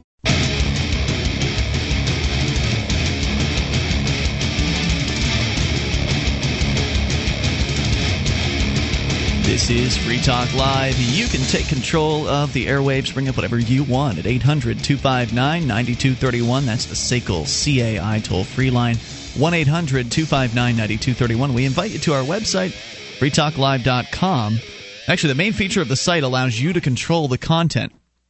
So, for instance, you find something online that you think is interesting, maybe a YouTube video, uh, perhaps it's a news article or a blog post. You submit it to our website. Then other listeners can vote as to whether they like or dislike your suggestion. And the most liked will make it to the front page and the top of the website. You get to vote on things as well. Uh, so essentially, it's like a social news aggregator that is where the content is 100% created by listeners like you. So this news story that we're sharing with you about the police burning, nearly burning down someone's home, making it essentially burn so much it's unlivable. Uh, that uh, this news story right there on the front page of freetalklive.com. So it's thanks to listeners like you uh, for interacting with the website and submitting some really great content to it. Get on over there and do that. But freetalklive.com isn't the only liberty-oriented site where you can find interesting news. Yeah, right. There's news aggregators all over, and a great one is Freedom's Phoenix. They uh, claim to be exposing the secrets and uncovering the lies. That's what the readers of freedomsphoenix.com they get every day. The readers of freedomsphoenix.com are constantly pr- provided the detailed, real news that lies between the lines of propaganda and the relationship that we have with coercive governments. FreedomsPhoenix.com offers up to the minute updates on the economy, technology, communications, and the rise of the police state. Go down to freedomsphoenix.com and sign up for their free daily dispatch it's freedomsphoenix.com. Now, on this program, over the years, we've talked about the idea of private justice and the idea of private protection agencies. And as a voluntarist, as somebody who believes that humans should interact on a consensual basis, I support the idea of getting rid of the monopoly on protection. And that is essentially one of the government's uh, claimed roles is they, they claim that we are here to protect you. And of course, as we've pointed out, there's no actual obligation for them to protect you. That's one major factor that people need to know about. Uh, but besides that, they, they're claiming they're here to protect you, but their actions, you know, also show otherwise. In many cases, it's the government that's your greatest threat. It's the government that is threatening you with violence on a constant basis. It's the government that's taking peaceful people and putting them in cages. But every every so often, they actually do collar a bad guy. They actually do, you know, get somebody who's a real life danger to the community. There's no doubt about that. And I, I appreciate them when they actually do their jobs correctly. That's good. However, they're still a monopoly. They're still com- nearly completely unaccountable for their actions. And so a lot of people will look at that and they'll look at the suggestion that we make on this program, and that is that, and I think you would all agree with me, that there should be an end to the monopoly, that there should be competition, there should be choice in the marketplace of protection services. Would you yes. all agree? Yes, I would agree. Yeah, I think that would be a. I, I think it'd be cheaper for people all around if you look at your cut of local, state, federal uh, policing organizations, and you. I mean, the really the only protection that you need for yourself and your family is somebody to buzz by the house and uh, maybe to call. You know, maybe maybe have some kind of alarm system to call or that kind of thing. You'll spend far less money upkeeping organizations like that just individually and you'll get better service and you'll be Absolutely. guaranteed uh, service uh, and some kind of retribution if they don't do what they say they're going and, to and most of the problems that people present about that about that sort of possibility well there's a couple of things i have to say about that. One is i don't think they'll ever compare to the problems that are presented by this unaccountable organization um, for one thing. And secondly the, the, the a lot of problems they present are not solved by creating the unaccountable organization sort of like there's there's concern that you know some people will not have would not be protected because they wouldn't have the they couldn't afford you know they're just really poor mark and they can't afford to 'Cause get poor neighborhoods services. love yeah, the I was gonna say I was going to say poor neighborhoods are not getting protected right now. So again, there's this notion, you know, that governments do not serve the weak and the uh, minorities and things like Right. that. that. That is not in their nature to do, and uh, they serve the powerful and the the people that are that are you know really footing the bill anyway. And so that's that's not a problem that is solved by creating the unaccountable organization. generally when you're dealing with situations of, uh, of talking about the police you're going to see middle class upper middle class and upper class people supporting the actions of the police whereas respectables. it's the people that you're concerned about oh but the poor people wouldn't get police protection they're not they don't feel like they're getting protection They don't answer the They're door. scared. They're scared of the police, and for good reason. Uh, You know, because they're not being protected by the police. Right, the police are, in fact, they're- an organization They're usually being victimized by the police. designed to invade their neighborhoods and mess with them Yeah. So I bring this uh, this aspect up because throughout the hour we've been talking about a story where in Blountville, Tennessee, the police and various different agencies uh, they they essentially did a, a SWAT team raid on uh, somebody's home, a family's home, and they were allegedly looking for a man who was uh, wanted for second degree murder, but it was still a family's home, and so 14 tear gas canisters get shot in there, and the place catches on fire because, well, maybe, maybe. I mean, I'm not saying this would have happened if the canisters hadn't been expired. I don't know a lot about tear gas canisters, but these canisters were over four, you know, four years doesn't look good. At this point, and so And again, the company recommendation was do not use these for anything but except for training purposes. Right. But they used them in a live fire situation, and as a result of that, uh, the house caught on fire, and it was became completely unlivable as a result of that.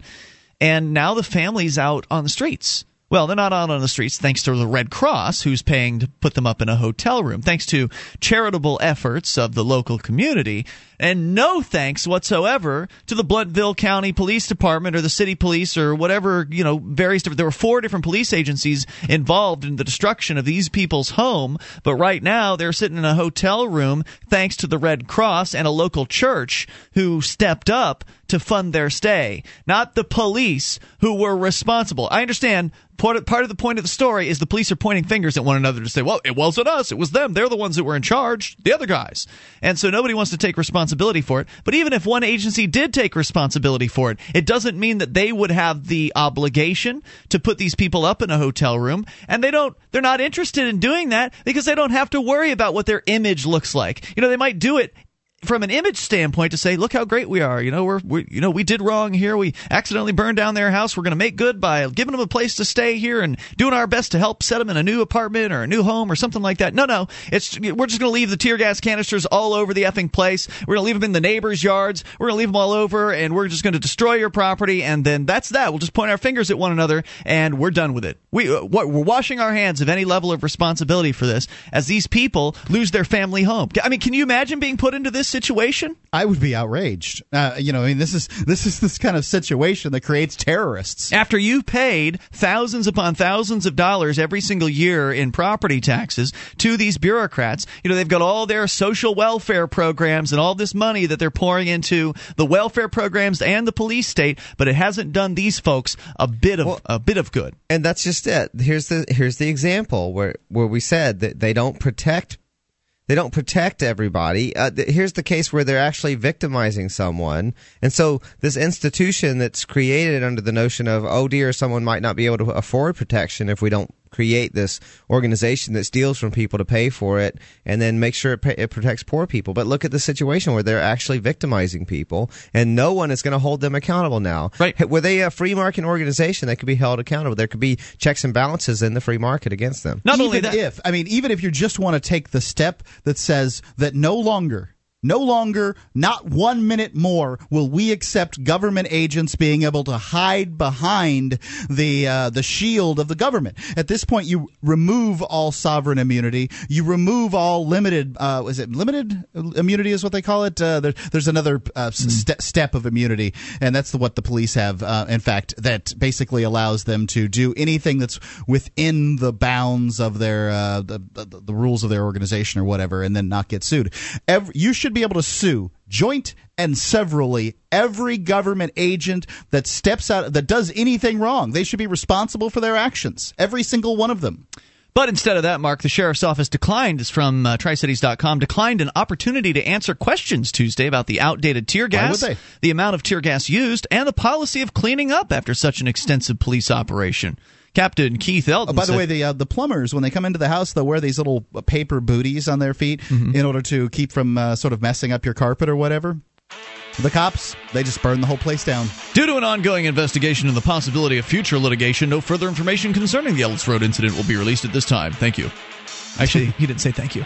No. 1 800 259 9231. But I also wanted to bring this up to give an example of how something like this could work in the, the marketplace. Because a lot of people say, well, you guys are always just having critiques. You never have any solutions, which of course isn't true. We always have a solution. And that's freedom. 800 259 9231. You can take control. This is Free Talk Live. MemoryDealers.com offers the world's largest selection of discounted optical transceivers, including SFPs, GBICs, XFPs, XENPAKs, and X2s that are 100% compatible with all major networking equipment manufacturers, including Cisco, 3Com, Foundry, Alcatel, and HP, at up to 99% off list price. Memory Dealers can also offer customized solutions for your transceiver requirements, including private labeling. Memory Dealers is your trusted source for all your networking and telecom accessory needs, in stock and ready to ship via overnight delivery. MemoryDealers.com.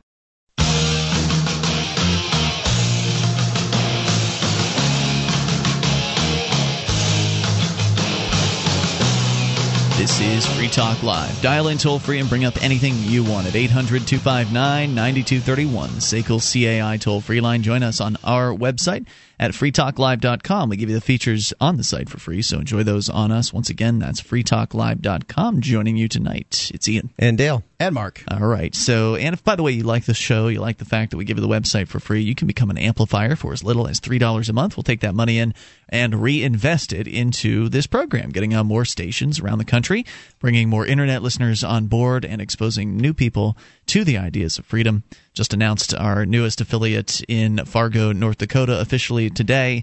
Uh, WDAY on board for our Saturday program, which is uh, great news, bringing our total affiliate count to 97 talk radio stations across the country. And XM. Plus XM and all the other listening options we've got. Uh, so you can go to listen.freetalklive.com to learn more about that. But if you want to help us with getting on more stations, you become an amplifier, and it makes a difference for us. So go to amp.freetalklive.com. That's amp as in advertise, market, and promote. amp.freetalklive.com. So I wanted to talk a little bit about the idea of market protection, the radical idea. And it seemed very radical to me the first time I heard about it.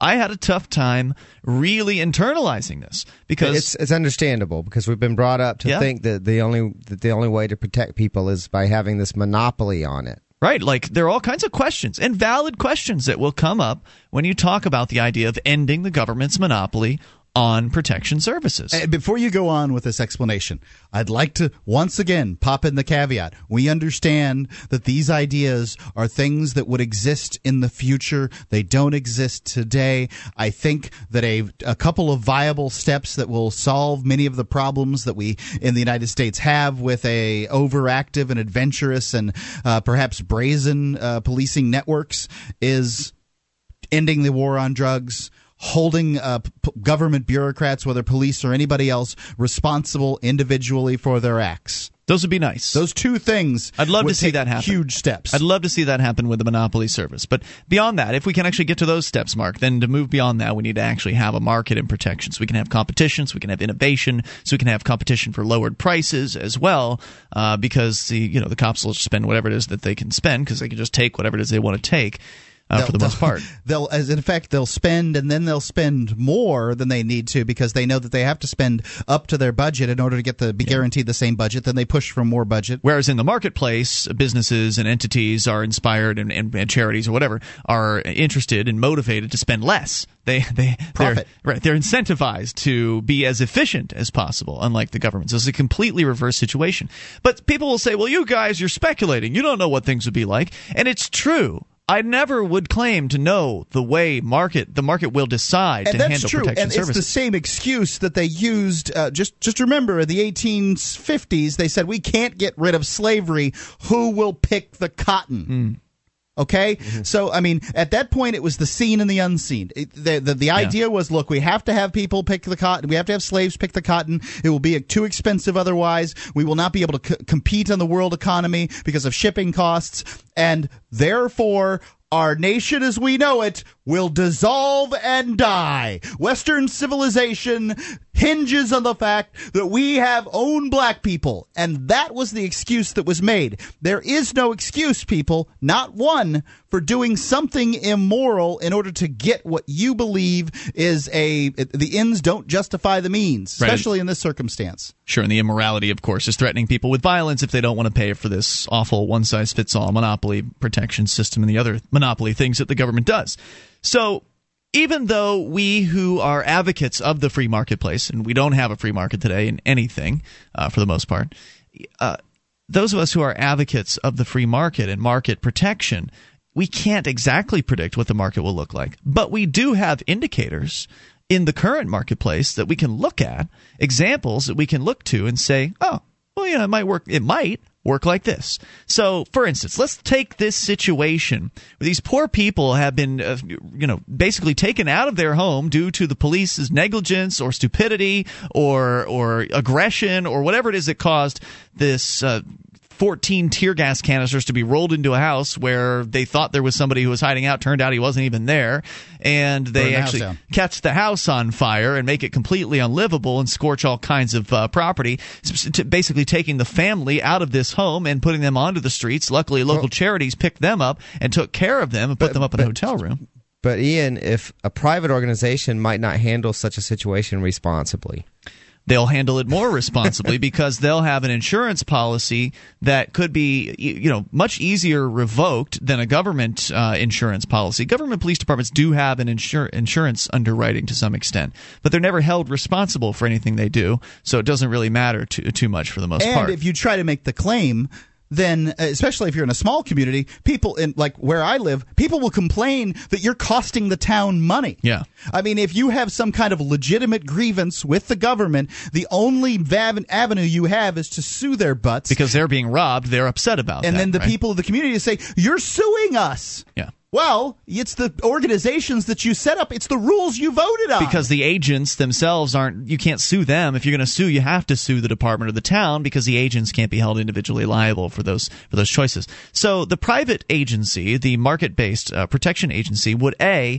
have the incentive to be as cautious as they could when it comes to apprehending dangerous suspects. They wouldn't just be able to just shrug off, oh, let's just launch some tear gas in there, and who cares if the house gets set on fire? We have no liability. Instead they would be operating under full liability. They would be the ones who would be completely responsible for uh, for their own actions, and so would be much more cautious when entering into these situations. But even if something did happen, even if something horrible did happen, it would be much less likely. But even if it did happen, like this house being scorched, if that did happen, their insurance company would cover it, and it's likely in the same way that, for instance, oh, I don't know, your auto insurance will offer you, in many cases, a, a freebie loaner car. Like if you get in a, a, car wreck, a lot of auto insurance plans, one of the perks is if you get your car wrecked, they give you a car so you can still go to work while it's being repaired or the body damage is being banged out. There's no reason why these insurance uh, insurance providers and protection agencies wouldn't say, "Look, look, if if we make a mistake and we destroy property that uh, you know was completely unnecessary in the process of bringing some the, the, some criminal to justice, you'll be completely made whole." You'll be you'll be made whole, and we'll even give you a place to stay while you wait for the, the house to be repaired. I think people's concern in that area would be something to the effect of, well, how is a uh, you know free market organization going to have the legitimacy of trying to bring a dangerous person to justice? Doesn't that dangerous person? I mean, aren't aren't they free to go in a free marketplace? Free to go where? Well, whatever they want to do. Well, not if they're hurting people. Well, uh, how do you uh, what? Okay, so hurting people takes a moment in time. Yeah. What about the times afterwards? I mean, if they're not hurting well, somebody wanted, at that time, if they're wanted for aggression, then it's in the and the the insurance company or the whoever you want to call it, the, the, protection agency has a case to make against a person. If they're not coming in voluntarily to uh, to go to arbitration, they can be brought in against their will because they violated someone's how rights. Can, how can one of these organizations make a case without being able to say search that person's house? I mean, don't they have the right not to have their house searched? I don't know about that, Mark. I guess it would just all depend because they wouldn't be. Uh, obviously, if it's private property, they don't just have the right to go on that property, but that doesn't mean that you know the cable repairman or somebody like that couldn't do it. I don't know how they're going to gather their information, Mark, but private investigators have ways of getting information that the police can't get. Indeed, they do. And so, uh, you know, they would have to build a case before they used aggression against a suspect because you wouldn't want to aggress against somebody if it was the wrong person. So, see, this is the accountability we're talking about. I mean, it, it's good that Mark brought it up because it's a good, uh, it's a good devil's advocate question. Mm-hmm. You know, is you know what, what, how, what, what gives them the right to arrest someone in the first place? Well, what should you know? How should anyone have the right to do that? They need to be being aggressed against, and they need to be reluctant to do such a thing if they aren't being aggressed against, because they need to be able to be held accountable because they they're fully liable. Someone's rights. And right. another thing, the, the, police agency is not liable. They, they they violate people's rights all the time. People who are not actually guilty, who are right. not aggressing against anyone, and it needs to be very clear. And they need to be able to make. They need to not do it unless they can make a good case that yes, this person was aggressing, so we had a right to arrest them. Most crimes go uh, unsolved, and uh, you know, in today, it, currently today, most crimes go unsolved. As the crimes go up the ladder of importance, it's more likely they'll get someone. Of course, as they go up the ladder of importance, it also seems more likely that the wrong person is going to be convicted. So you have, uh, mm-hmm. you know, have you have these strange uh, interactions that go on. The public doesn't care if uh, what was that little girl in Colorado that got uh, the JonBenét Ramsey? Yeah, the, was she the uh, beauty queen yep. girl? Okay, so it does. The public doesn't care if the right person gets arrested, just so long as someone gets arrested, mm-hmm. right? And the, I think the outcry is still going on. I don't know everything about that case. I just kind of remember in the back of my mind that they didn't catch anybody. And some people say it's the dad. Some people will say all kinds of things. All right, so 800 259 9231. That's the SACL CAI toll free line. Airline security coming up. Over in the UK, they've gone way farther than I think anybody could have imagined. 1 800 259 9231. I I'm surprised that I am surprised at what these people are doing. It's that outrageous. More coming up here. Hour number three is next. You can take control at 800 259 9231. Free Talk Live. I can't tell you how many times people have recommended to Ian and I that we start an online Liberty business directory so the people will know with whom they're doing business and how they can do business with people who are in the Liberty community. Well, the market for Liberty.com is a Liberty Movement business directory. It intends to be a complete list of all products and services provided by members of the Liberty Movement or products that directly benefit the Liberty community. This is a voluntary project. There'll be no charges for buyers or sellers using this site. It's being compiled right now, and they need your help. If you know of any products or services provided by members of the Liberty Movement, send an email to contact at themarketforliberty.com. Again, it's contact at themarketforliberty.com. This is a way to build the Liberty Movement right online. Contact at themarketforliberty.com.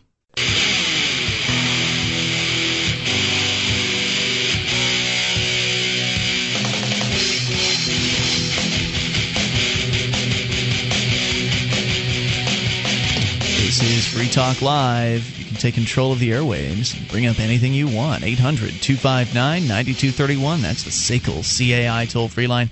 As we launch here into the third hour of the program, joining you tonight, it's Ian. And Dale. And Mark. Uh, Dale joining us, by the way, courtesy of flamingfreedom.com. That is his website. You can go there to get more uh, doses of Dale via his podcast, his radio show, which is called Prometheus Unchained, available over for free at flamingfreedom.com. So uh, 800 259 9231 is the number here. For those of you just joining us, uh, we've been talking about police unaccountability, and there's always just so much in the news regarding that. But it's not just the police that are unaccountable, it's also your favorite airline security monopoly. That's right, the TSA. The TSA, of course, as you know, uh, has been the primary uh, agency responsible for driving air traffic down, uh, air travel down by what thirty percent? Mark, I believe, currently is the, the numbers. Some people, you know, a decade people, ago. people that disagree with this uh, would would claim that it's 9/11, that people are scared to fly. Um, I think that most people know that uh, you know when you add hurdles to people doing something, that more of them will cease to do it. Many people find the uh, Transportation Security Administration's pat downs to be invasive. They find the bureaucrats to be rude, uh, faceless, and uh, unfeeling. They don't like the idea that they're. I mean, it's one thing if you're just a, a, business person going through. You can pack, you can put all your stuff in, you pop your shoes off, and you take mm-hmm. your belt off, and you go right through. It's another thing entirely if you're a mom with a child that has uh, baby food. Uh, you're an older person that has requires a special diet. You have some kind of prosthetic limb. Uh, you know, you're you're ill confined to a wheelchair. I mean, they've just just a myriad of things that make getting through this line difficult. It's it's uh, frustrating for people. It makes them feel embarrassed that they're you know, for whatever reason it takes them longer to get shaken down than other people. They know that there are people behind them that want to get along and they want to be going as quickly as possible. But and and honestly, with the uh, the TSA, you know, taking away people's nail files and uh, water bottles of water it, it, seems very pointless. Uh, the TSA misses time and time again. It's there's no way to get a quantified number as to how uh, inefficient they are. But every news story that I read, they miss between. Honestly, I've never read one that where they've missed as few as 50%. Well, but haven't they stopped 80, 90, and 100% of guns, knives, and bombs that they test themselves and on. parts. Uh, how, how many. Uh, haven't they stopped releasing those numbers for like the last three or four years? There haven't been as like many that? stories. There was one recently on where uh, in Dallas where they tried themselves. I think it was with a handgun on the new uh, ba- backscatter radiation machines mm. or whatever they're called. Uh, the X the new X-ray machines yeah. which uh, pelt you with radiation to find out what you look like. The radiation and, that's ten times the level that they told you that yeah, it was. Ten, ten times the original level that they told you it was, and isn't the picture that they sort of sold the American public right. on. It looks entirely different but they missed. Get this: five times their own agent goes through with a with a handgun. They missed it. So uh, we're going to get you an update here on not just what the TSA has been up to, but it's it's also a, it's a worldwide problem, especially in the, the other countries. There are also uh, agencies that are monopolies that are checking uh, so-called security of passengers, and of course the TSA and all these other agencies are completely unaccountable because you can't hire another security agency. There's there's not another option. The airlines themselves don't get to choose. They don't get to choose to hire their own security forces. They don't get to be responsible for their own airlines' security, which of course would be the best best way to handle security would be the marketplace to provide it with competition. No, no, we're stuck with the one size fits all federal bureaucracy. And there's a picture right now over at lewrockwell.com on the blog there. It's uh, entitled, I Can't Wait for the Terrible terrible twos. And the caption says, How pathetic is this? How low has this country sunk? With a picture of what appears to be a mother holding her baby in a way that a mom would not normally hold her baby. She's holding uh, kind of up and out. She's kind of the baby is uh, laying with its stomach toward the ground. It's laying on mom's outstretched arms. Mom is holding the baby on her outstretched arms for the inspection purposes of two count them two TSA agents holding out her child as a sacrifice to these, you know, the, the, the predations of the state. Yeah, exactly. And we're going to tell you what uh, sort of predations the the international folks have been going through in uh, the UK with crazy news that Mark's going to share here in a moment. But first, we go to your phone calls. You can take control of the airwaves. We go to John listening to XM's America's Talk. Uh, John's gone, actually. Let's try Nick instead, listening in Georgia to XM. Nick, you're on Free Talk Live with Ian Dale and Mark. Hey, guys. How's it going? Hey, Nick. What's on your mind tonight? Yeah, the uh, police use of force. Yes, sir. Um, you've heard the words less than lethal munitions? I um, haven't. No. no, I don't think so. They're calling this stuff now. It's, uh, you know, the beanbag, shotgun shells, the yeah. tasers, and all. Okay. They're calling it less than lethal, which is an absolute oxymoron. What do you mean by that? Lethal is dead. You know, if you survive it, it's less than lethal. So all this is is feel good language, litigation mitigation. Well, right, and if one of these so-called uh, non-lethal methods actually does kill someone, then it's not really non-lethal anymore, is it? Because the uh, the tasers right. have been killing yeah. all kinds of people. They're just trying to uh, feed us that name so that we're not as threatened by it. So hopefully they don't get sued so often. Well, they're not too worried about that. I mean, I don't think they like having to hire lawyers to defend against lawsuits, but for the most part, if they get enough lawsuits, then it affects their insurance rating. It could. So, uh, it could. That's uh, that, that, I think that I think the caller has a valid point there. No doubt. Nick, anything else you want to share? Uh, nothing. Not really, though. But the Thank- first time I heard that term, I thought it was a joke. I swear, I laughed out loud. Thanks for pointing it out. I mean, all you can do is laugh at the absurdity of this police state because otherwise you're just going to have to be living in fear, and that's no that's no good.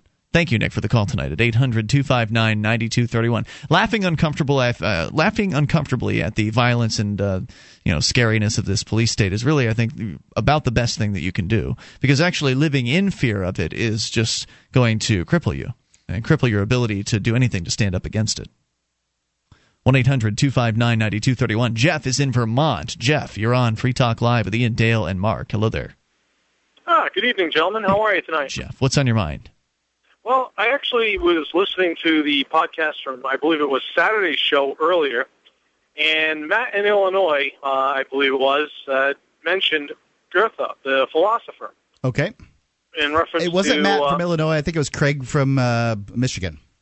Ah, was it Craig from Michigan? Okay, I, I think so. corrected. Um, well, I just wanted to call uh, because there's a quote of Goethe's that I, I really enjoy, and I think that if more people were aware of it and the writings of, of his, that maybe they might give things a little bit more thought. And that quote is that none are so helplessly enslaved as those who falsely believe they are free. That's a favorite of mine. Yeah, yeah, that's a good one. Uh, there's one from Harriet Tubman, which is very similar. That she freed a thousand slaves, and she'd have freed a thousand more if only they knew where they were enslaved. So very Yep. similar kind of uh, and thought that's process. A, that's also a favorite of mine, and I'm sure you must love the quote of Frederick Douglass's from his autobiography. In that one is uh, that education and slavery are incompatible with each other. Mm. And Well said. You, you know, it's it's just one of those things. I know it's off the topics that you've been discussing this evening, but as I said, I typically listen via podcast as I'm driving around. So, wanted to just throw that out there, and I think that as we move forward, and I, I, I use the we indicate uh, to to kind of collectivize people who love liberty. Um, and, and I know I hate to collectivize, but it's just it's easy to it, it makes it easier when I think it's fine if you're Yeah, talking. I'm, I'm if willing use- to be inclu- included in your we. Well, no. If you're using a we to be specific to whom you're, uh, you know, regarding whom you're speaking, like a group of people that is bound together by something in yeah, common. That if makes you're talking sense. about if you if you reference some people who share certain traits with you, and then you count them among you count yourself amongst them, and you say we, then it's an appropriate use of it. I we guess. here in the studio are doing a radio show. Absolutely. we And those of I- I us who love liberty, and I count I myself amongst we, that group. Who love liberty, as we move forward, have to use education as our tool, because the statists, the folks who believe in government, and somehow that they have some right to authorize someone else. Ah, here comes the music. Finish your thought if you can. Okay, the uh, the folks who the were statists feel that they can authorize someone else to take away your freedom. We need to educate them that they're advocating their own personal responsibility, enslaving themselves. Education is the solution. I mean, that's how they got to where they are. So uh, we certainly have to do our share of it to uh, get to freedom. Thanks for the call tonight. Appreciate hearing from you at 800 259 9231. Free Talk Live. Are you looking for camping, hunting, or shooting gear? ManVentureOutpost.com carries knives, ammunition, scopes, binoculars, laser sights, fish finders, and boating equipment from manufacturers like Aimpoint, Bushnell, Otterbox, Crimson Trace, Ka-Bar, Remington, Streamlight, Winchester, and more. ManVentureOutpost.com. Family owned and members of the Better Business Bureau. Prices so low, some can't be advertised. Get an additional 5% off with coupon code FTL. Get it quick. Get it from ManVentureOutpost.com.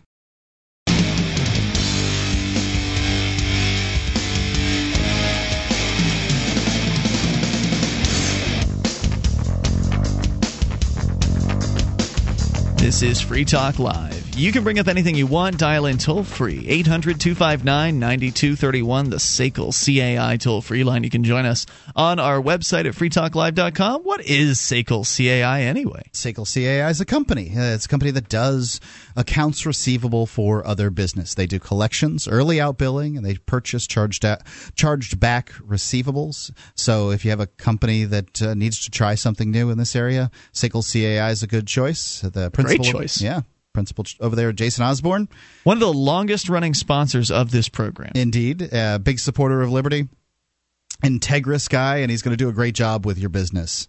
That's right. Sekel CAI, you can see their banner. It's the top one on the right hand side of the page at freetalklive.com. All right, 800 259 9231 as uh, we continue here. In fact, Jason Osborne made the move last year for the, the Free State Project. Was it early this year? or last- No, it was last year. He made the move, uh, I think, with the fall of last year. And, and that's a big deal because people are getting together. Like Jason and us, and hundreds and, and soon thousands of other liberty minded people uh, getting together here in New Hampshire. We just had a call uh, in the last segment talking about how important education is. The statists those who support big government, who support the government at all, uh, these statists types, they they use education very effectively.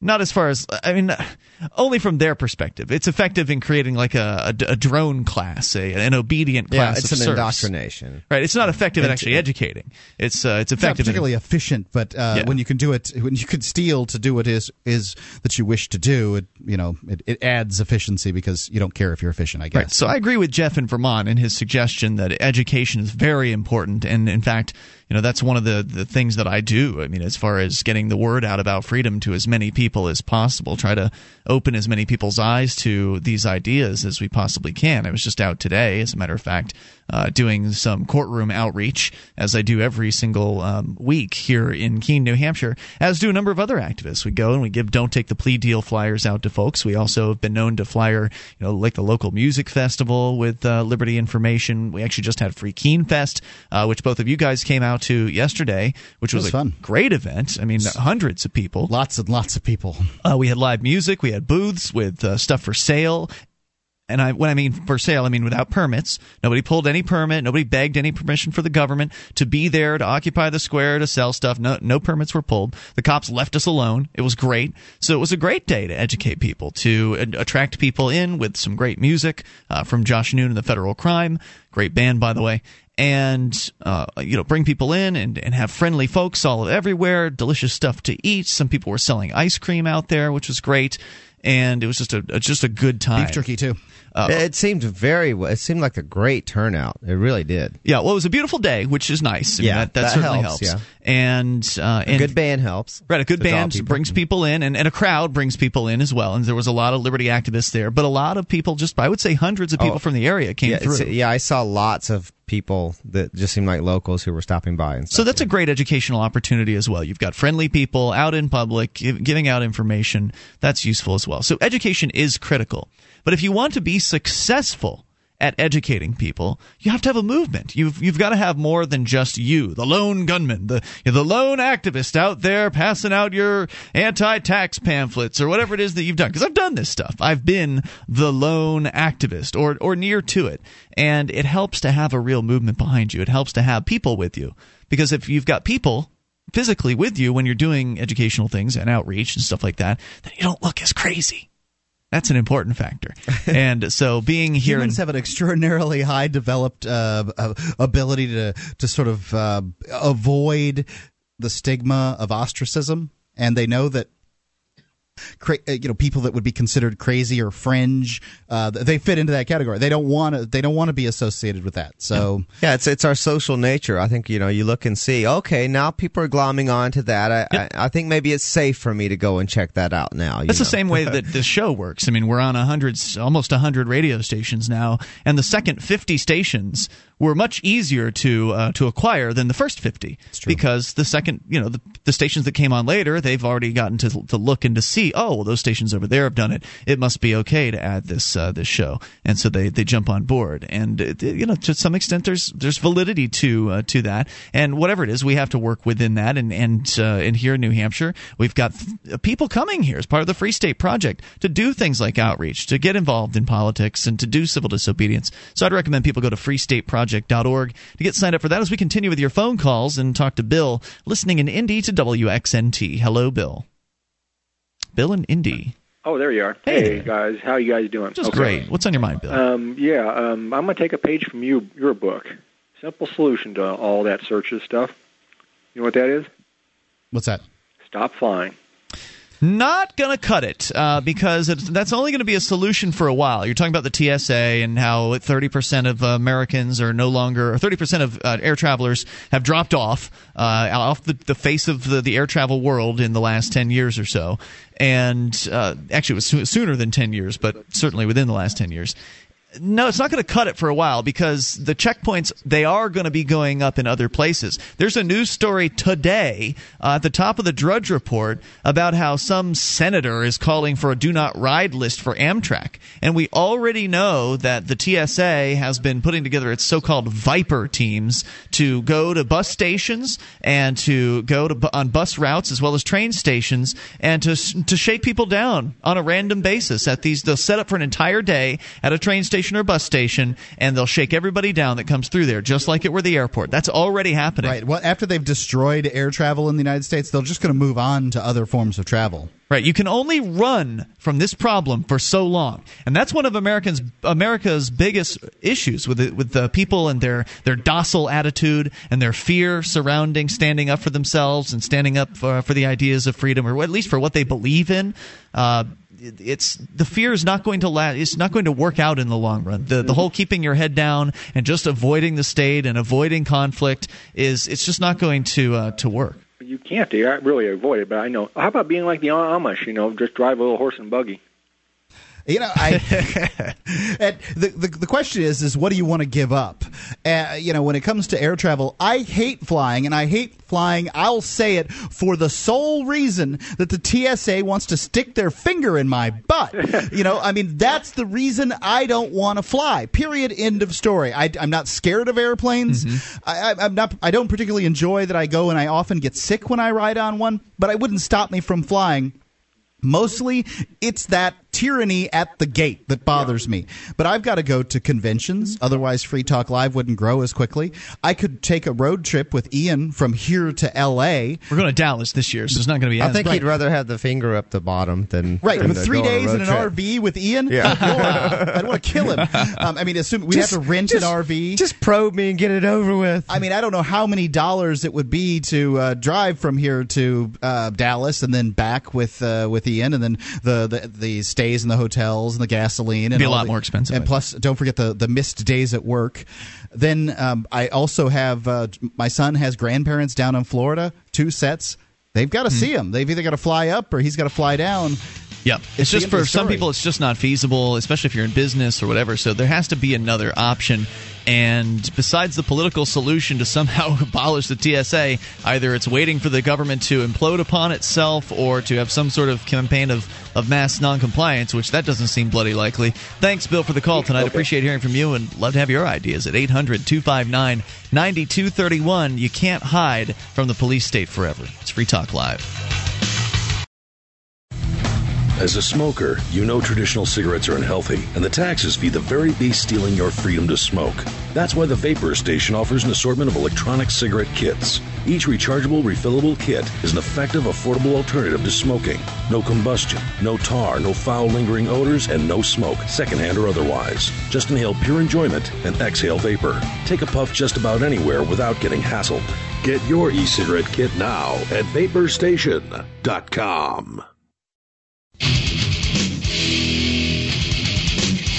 This is Free Talk Live. Dialing toll free. Bring up what you want. 800 259 9231. That's the SACL CAI toll free line. 1 800 259 9231. Uh, and of course, as always, you can bring up anything you want. That is the point of the program. Joining you tonight, it's Ian. And Dale. And Mark. And we invite you to our website, freetalklive.com. We've got a webcam there. You can watch, you can listen, and interact because the chat room is built into the same page. Go to cam.freetalklive.com to see that and do that. cam.freetalklive.com. Like everything else on our site, it's totally free. Let's continue with your phone calls, and then we'll give you an update about what's going on with the airline security uh, situation across the globe. Let's first talk to Shadow, listening in Huntsville to WBHP. Hello, Shadow. Hello there. Hey. Good show tonight, guys. What's on your mind tonight, Shadow? Well, I was listening to you talking about the TSA now, and I under, I don't understand how those people are getting away with it. But let me d- tell you what How I the do TSA is getting away with it? Well, this, let me tell you what I do every day, five days a week. I Hmm. call the White House, the comment line. You don't have to give your name, where you're calling from, anything. You can do the same thing to the politicians. Obama's, well, he's pretty worried, getting starting to get worried, according to other talk shows, you know, about his election chances. I believe that people will call in up there and just say, you can be anonymous, even with your representatives, you can be anonymous, and say, look, we want those predatory, child molesting perverts gone. We want them in prison where they b- belong. And if you don't do it by the end of this year, we're going to kick you right out of office, man. You know, I think there's some value to this. If there's enough people that will call on one issue, and it really gets the. And at this point, this is the time for this issue. There's a lot in the news on the TSA and that kind of thing. The We Won't Fly at WeWon'tFly.com is it? Uh, they've they've managed to get a great deal of uh, of uh, motivate. You know, the public motivated behind this. I I, I, don't know if there's that much value in it, Mark. I mean, it didn't work with the bailouts, Yeah, but see, you're doing this anonymously where they don't know who's doing it anyway. And so which means it's even less wouldn't it, valuable, right? I mean, the idea behind ahead con- do it. See, Wait a minute, Shadow. The idea, at least, behind contacting the so-called representatives is so that they can know that you are someone whom they are supposed to represent. But if you do it anonymously, then they can't verify that in any way, shape, or form. Couldn't they just take that as even less of an important phone call? Uh, my understanding is when they hear from so. people and it's and it's people in their district and they can verify that they treat it as indicative of like they treat it as uh they know that most of the people who are upset about that issue aren't calling in so the ones who do call in they treat it as like a reflective of the number of people who actually care about that issue. Not issue. that they care anyway, right? Right. Because- Well, Oh, yeah, I mean, well, the uh, they only care to the extent that they think it might affect their their election. You know. yeah, but see, the White House right now, Obama. You see, you don't. When you call that comment line there, there's they don't ask you your name. They don't ask you where you're calling from or anything. I do this five days a week. Okay, every week. Hey Like- man, like, I'm not uh, like besmirching you for you it. know. I'm not saying don't do it. I just, for me, calling politicians, man, I'm pretty burnt out on it. I actually did make a phone call today. Uh, I will do it from time to time, but I'll only do it in New Hampshire because I believe there it can make a difference. I think it is more effective in New Hampshire because there's fewer people, but in this case, there's nothing else that can be done about the TSA. This is it, truly. And there are a lot of politicians in Washington that are coming out against the TSA. They're saying things. They understand why their constituents are upset. There's enough horror stories out there that uh, uh, this is the only the, the, politicians are the one who created this monster. They're the only one who's going to stop well, it. I think that there are other ways. I think, I think for Tell instance, you some. could secede. You could secede. Uh, Come on, dude. I think that uh, one individual has a lot better chance of calling their politician and uh, you know talking about the TSA than seceding. You, what, what do you think is more likely, secession or them repealing the TSA? I think that, uh, that that they could put new rules in place that'll make the TSA slightly less onerous. All I said was, Mark, you said it was the only way, and I'm telling you it's not the only way. There It's are the other, only way that makes any sense. There are also some sort of non-cooperation, civil disobedience movement Like could what? do something. Go camp out. I put don't put- know, pop- Mark. Pop a tent in the airport. Doing something. There were the people that did the uh, the folks over in Germany or whatever that did the the naked walking throughs or the the lingerie walkthroughs. yeah, nobody wants to see me do that. um, anyway, my point being, there are other options, and this is one that I'm I'm frankly pretty fed up with. I don't, you know, t- contacting people in D.C. seems to be a waste of time. But Shadow, if it's your thing, go for it. And thanks for the call tonight. I appreciate hearing from you. Maybe it will make a difference. I've yet to see any real evidence that it does. 1 800 259 9231. Again, I mean only at the federal level. I do know it makes a difference in, at the New Hampshire level because, uh, or at the state level, maybe in your state it make, makes somewhat of a difference. But here in New Hampshire, there are 400 so called representatives. I'm not of the delusion that, in it, that uh, they are representing me in any way, shape, or form for the most part. However, I do know Some that of them New, are that, under that delusion themselves, though. that in New Hampshire, these people get paid $200 a year, so they're not as professional politicians as a lot of the other so called representatives in other states that make over $100,000 a year, uh, plus whatever perks they get from being in politics and being able to wheel and deal and all that. Um, so in New Hampshire, they're less professional. They're more kind of amateur, average people that have been elected to these They're positions. accessible. So you can actually call them by accessible. You mean you can call them at home. They most don't even have offices. Right, right. There's no office that they can sit in at the, the legislative office you, building. you very likely will get them on the phone and actually talk to them directly. Correct. So So I think some of them have mailboxes at the state house. Little perhaps, holes. perhaps. Uh, but th- yeah, uh, there's, there's they don't have staff. They don't have paid staff or anything like that. You can call their house, and half the time, their daughter or son is going to answer the phone. And then you have to wait while they go get mommy or daddy uh, to, to come on the line. And we've had activists who have who have had conversations just recently, for instance, on like the marijuana uh, legislation that is being worked on. I think that's supposed to go to a vote on Wednesday. But uh, activists will call and they'll talk to these folks, and then they'll report their uh, results online, and they'll say, "Look, I made some points to this guy, and he said that he changed his mind as a result of it. So, if that's what's happening, if people are actually reporting that these politicians are actually saying on the phone to somebody, you know what, I think you've changed my mind on that, or I'll really give that some thought, and, and then they change their mind later, then that's a real tangible piece of evidence that that can actually make a difference. Whereas at the federal level, it's like one issue after another. They just don't care. 80, 90% of people called to tell them not to vote for the bailouts. They voted for the bailouts anyway. They don't care. They don't care what you think. They're so insulated from what you think as being important up there. They, they just, you are not important to them. 800 259 9231. But your calls are important to us, like Jamie calling from Oklahoma. Oh, no. You're on Free Talk Live. Jamie, I hear that they've. Is this Jamie from Wheels Off Liberty? Yes, it is. I, I heard that somebody let you into PorcFest this year as a speaker. First of all, I'd like to say hi, Mark. Oh God. Oh God. Yeah. Why my show? It's not like you don't make a disaster of your show every single week. Why you gotta call into my show and make a disaster of it, Jamie? Mark, me and you, we're kind of like old kindred spirits, man. We're we're pretty much the same. That's what I was thinking. Yeah. Yeah, me too. I can Man, hardly want to tell you two apart. I've kind of had some Jim Beam tonight. I was supposed to do a show tonight, but got Brett said I was too drunk to record, so I decided to call you guys. Nice. Oh, good. We're the fallback guys. Not professional enough for Wheels Off Liberty, so you're going to do Free Talk Live. Now, Dale, you're a Facebook snob, dude. You don't have me on Facebook. I, I, I took everyone off Facebook. Yeah, Dale's uh, he's bailing out, dude. I bailed out of Facebook. Yeah, well, you hurt my feelings. What were you How do calling like about? that? I was calling the White House. I, I call them all the time, man. I'm like, hey, dudes, what's up? What y'all doing? they they never talk to me, man, and they're public servants, and I just want I want to converse. That's all I'm wanting. I'm wanting to talk to Obama, and he'll never talk back to me. That's why they're not talking Talk to you. Live. is that? Because you want to talk to them. Oh well, I, I just want to hang out. I'm like, like have a little phone sex with them. Some I'll pay them.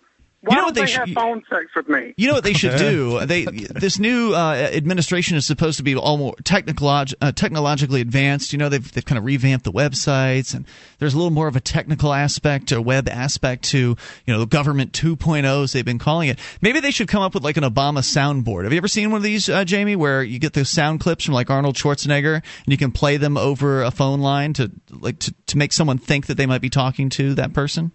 Oh yeah, that's absolute greatness, dude. But we do it like the old-fashioned way. We'll we'll interview like this week. We're going to interview Osama bin Laden from heaven. He's going to give us all kinds of like down righteousness, you know.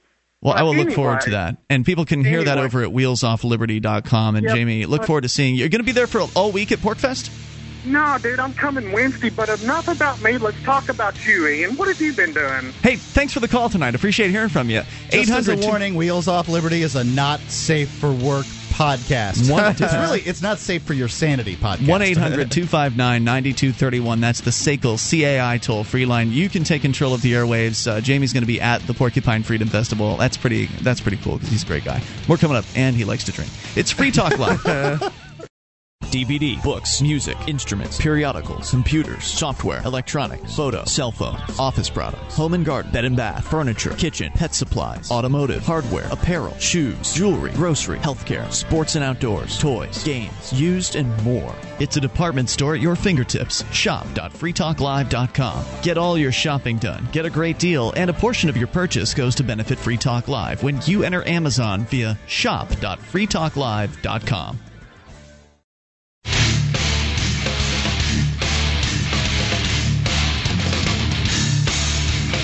This is Free Talk Live. Moments remain in this program, this particular episode, but there's always more to come. So if you don't get in tonight, you're welcome to uh, call us back tomorrow night. The number 800 259 9231. Still plenty of time for your thoughts, though. 1 800 259 9231. Though I want to make sure we get to this story, Mark, that, uh, that you've got here for us. Since we've been talking about airline security, this isn't from the TSA, at least not yet. What's going on over in the UK? This is from theguardian.co.uk. They got, they got them funny web addresses over there. Uh, it says virginity tests for immigrants reflected dark age prejudices of the 1970s, uh, says the Britain Home Office. Their files suggest at least 80, eight zero female migrants from the subcontinent of, of India, I believe here, may have undergone such tests. Here's the story. When a 35 year old teacher arrived at Heathrow on the January 24, 1979, she planned to marry her fiance, a British resident of Indian descent. Instead, she found herself at the center of a virginity testing row that led to headlines in Britain and India, and an immediate debate over whether her experience was an isolated incident or general migration practice. Immigration rules at the time meant that a woman coming to Britain uh, to marry a fiance did not need a visa if her wedding was to be held within three months. However, internal Home Office papers from the Times show that the migration officer at Heathrow justified the order for a virginity test on suspicions that she might already be married, given her age and the fact that she was traveling with, with her fiance. And if they were already married, she would indeed have needed a visa. The Immigration Service told Home Office ministers. So wait, just to recap. So if you are going to India, I'm I'm from Britain. I'm going to India. I'm going to bring, uh, bring a someone who will be my wife back to Britain. Now, if I get married in India, then I'm screwed. I've got to go through whatever immigration process and get her a visa to bring her back in. But if she's not married and I bring her back to Britain and we're going to be married within three months from the date at which I bring her back to Britain, then there is no visa required. That's correct. All right. So what's this have to do with the virginity The test? files, however, uh, well, sh- sh- they didn't think she was a virgin, so they sent her. They they had a doctor on staff apparently right there at the airport, but it was a male doctor. She didn't want that. They sent her to the uh, hospital, and she finally did get a virginity check. I don't know if the 35 year old woman was in fact a virgin. Uh, it doesn't say that, but I guess they did let her in. And apparently, throughout the decades, this has happened to many many women. So wait, this didn't. First of all, I was under the impression this was currently happening. Has this not stopped happening? I mean, this is the story you're talking about is from 1979. That's correct. The the files, however, show that this uh, line alarmed the British Migration Entry Clearance officers working in India. Confidential cable from the British High Commission in New Delhi to the Foreign Office says that they not only had to deal with the impact of the Heathrow incident in India, but also to defend their policy and practice. For this purpose, the comments of the Home Office spokesman were not altogether helpful, read the cable. And so apparently they've been hiding that they've been doing this. it's a secret going- cable. Is this from WikiLeaks? No, I don't know that It said it was a secret cable. right? It, it, I think that they've. I, I believe that the Guardian has uncovered it. The Guardian is one of the WikiLeaks favorite uh, release locations Yeah, for these. I mean, how, true. how many other uh, leaked secret cables have come out except for the ones that came out of WikiLeaks? The row over the scale of virginity testing, particularly in British uh, immigration posts in the Indian subcontinent, continent, was stirred by the intervention of Alex Lyon, a former labor migration minister. Lyon said that he had discovered the virginity tests were being used in uh, Dhaka, Bangladesh, while he was at the Home Office and um, had ordered in 1975 that the practice be stopped in Britain and every other clearance post worldwide. But the Home Office files revealed that the order was not implemented. They continued inside Islamabad. in the same in the same way that we've seen the U.S. government give their uh, bureaucrats orders saying you shouldn't be harassing cameramen. Uh, for instance, like in uh, Miami, the Miami uh, government bureaucrats issued an order out to their security officers saying not to harass cameramen, but they continue to harass cameramen. Yeah, I'm sorry I gave you the impression that this was going on today. If that's if that's the impression that you got, but um, this was going on in the uh, the late 70s and early 80s, and they were ch- testing these women, more than 80 of them, for virginity to see whether or not they could go to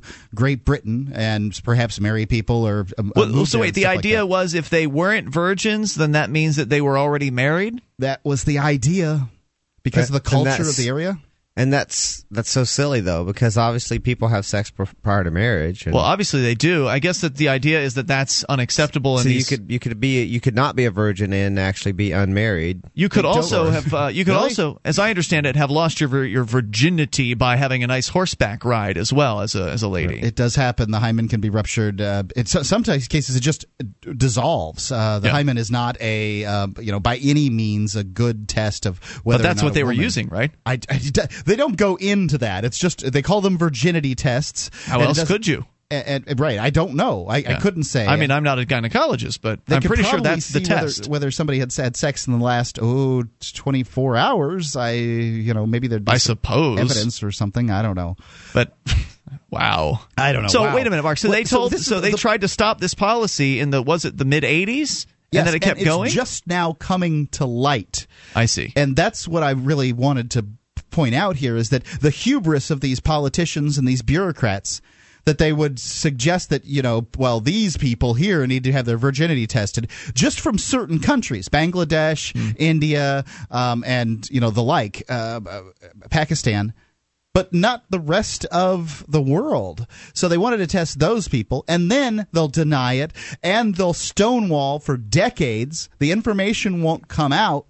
And uh, when it does finally come out, nobody is still still working. No one can bear the onus of this. No one's going to have uh, you know lose their job, be demoted, or anything. Nothing's going to happen because they stonewalled for so long. And this is the point that I'm trying to make is here is is we story after story comes out that's like this, and you find out decades later and everybody's like oh that's that's terrible people it's happening right now i don't know what because the story hasn't come out and it won't come out for decades Something horrible. but some the government's doing something horrifying right Some now government they're doing it in your name they're not being held responsible for it and there's nothing that anyone can do about it Let's go to your calls, your thoughts. You can bring up anything. Greg is listening in Connecticut to XM's America's Talk. Hello, Greg.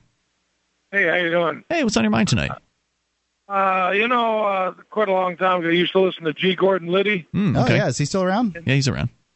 He's around, and uh, and his advice was aim for the hit. Oh God. Now, I, I know that sounds pretty bizarre to say, but I'm getting to the point now when you get on YouTube, you see old women being drugged out of the car. I mean, you know, before the tasers, they used to just manhandle people that they needed to, to manhandle to get down on the ground that didn't obey them.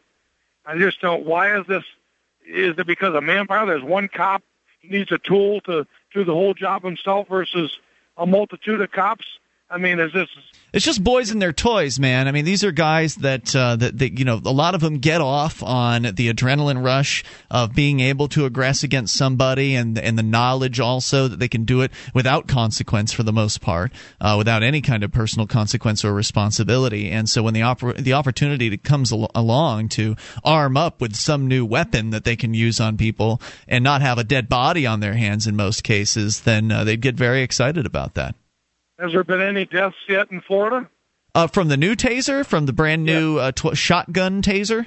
I don't Shotgun taser. Uh, I think it's probably too new. I, I don't know. I'm I, obviously I, we just found out about it tonight. So uh, as to whether or not there have been deaths from that particular taser model, I don't know. But we know that people die from tasers, and this taser works a lot better than the other It's a lot more tasers. uh, powerful. Yeah, meaning they'll be out for four times as long uh, from this particular taser, and it actually has the blast of a shotgun behind it uh, as well. Wow. Okay, thanks. Thanks for the call tonight. Appreciate hearing from you. Yeah. So you've got the police state growing on all different sides. You've got the police using newer and more dangerous weapons. They're burning down people's houses. You've got uh, the airport security checking babies. They're stripping down your kids. They are, you know, what's next? I mean, we find out that in the past they're doing virginity checks over in the, the in the UK. So what's coming next? Oh, it's flooding time. Saw the headlines today, heard it on the radio this morning. Uh, the Mississippi rising to what appear to be record levels, maybe eclipsing uh, record levels. And uh, Memphis is already, a lot of it's, from what I can see, a lot of it's uh, underwater, according to some of the, the pictures. Uh, the, New Orleans is next, I guess, from what I hear, something like that. And anyway, my point being that uh, maybe we'll see some FEMA. Uh, I was I was wondering. I was like, how are we going to get another chance to see FEMA like stop volunteer efforts and try to handle everything themselves and screw it up royally and Right, because it's been five years. You know, it's been five or six years now since FEMA has had a you know a real ch- uh, chance on the national stage, and of course they uh, they changed out the head director back in 2005, so it must be a revamped and completely brand new organization. New efficient FEMA. yeah, it's going to really save more lives this time, right? We'll let you know if we see anything. And of course, you're welcome to let us know if you see anything. You want to share anything with us, you're welcome to do so any night of the week. We are here uh, all the time taking your phone calls about anything. It's been Ian here with you. and Dale. And Mark. Back tomorrow night, online in the meantime at freetalklive.com.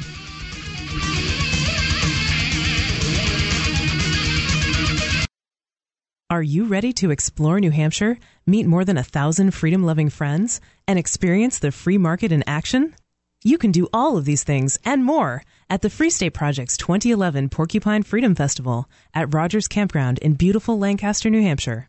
PorcFest has games, hikes, live music, dance parties, fun activities for kids, and even state free weddings. And of course, PorcFest features the famous Agora Valley, where the free market thrives. You won't want to miss speakers like Stefan Molyneux and J. Neil Schulman, but the best part of PorcFest is being surrounded by more than a thousand like-minded, freedom-loving friends.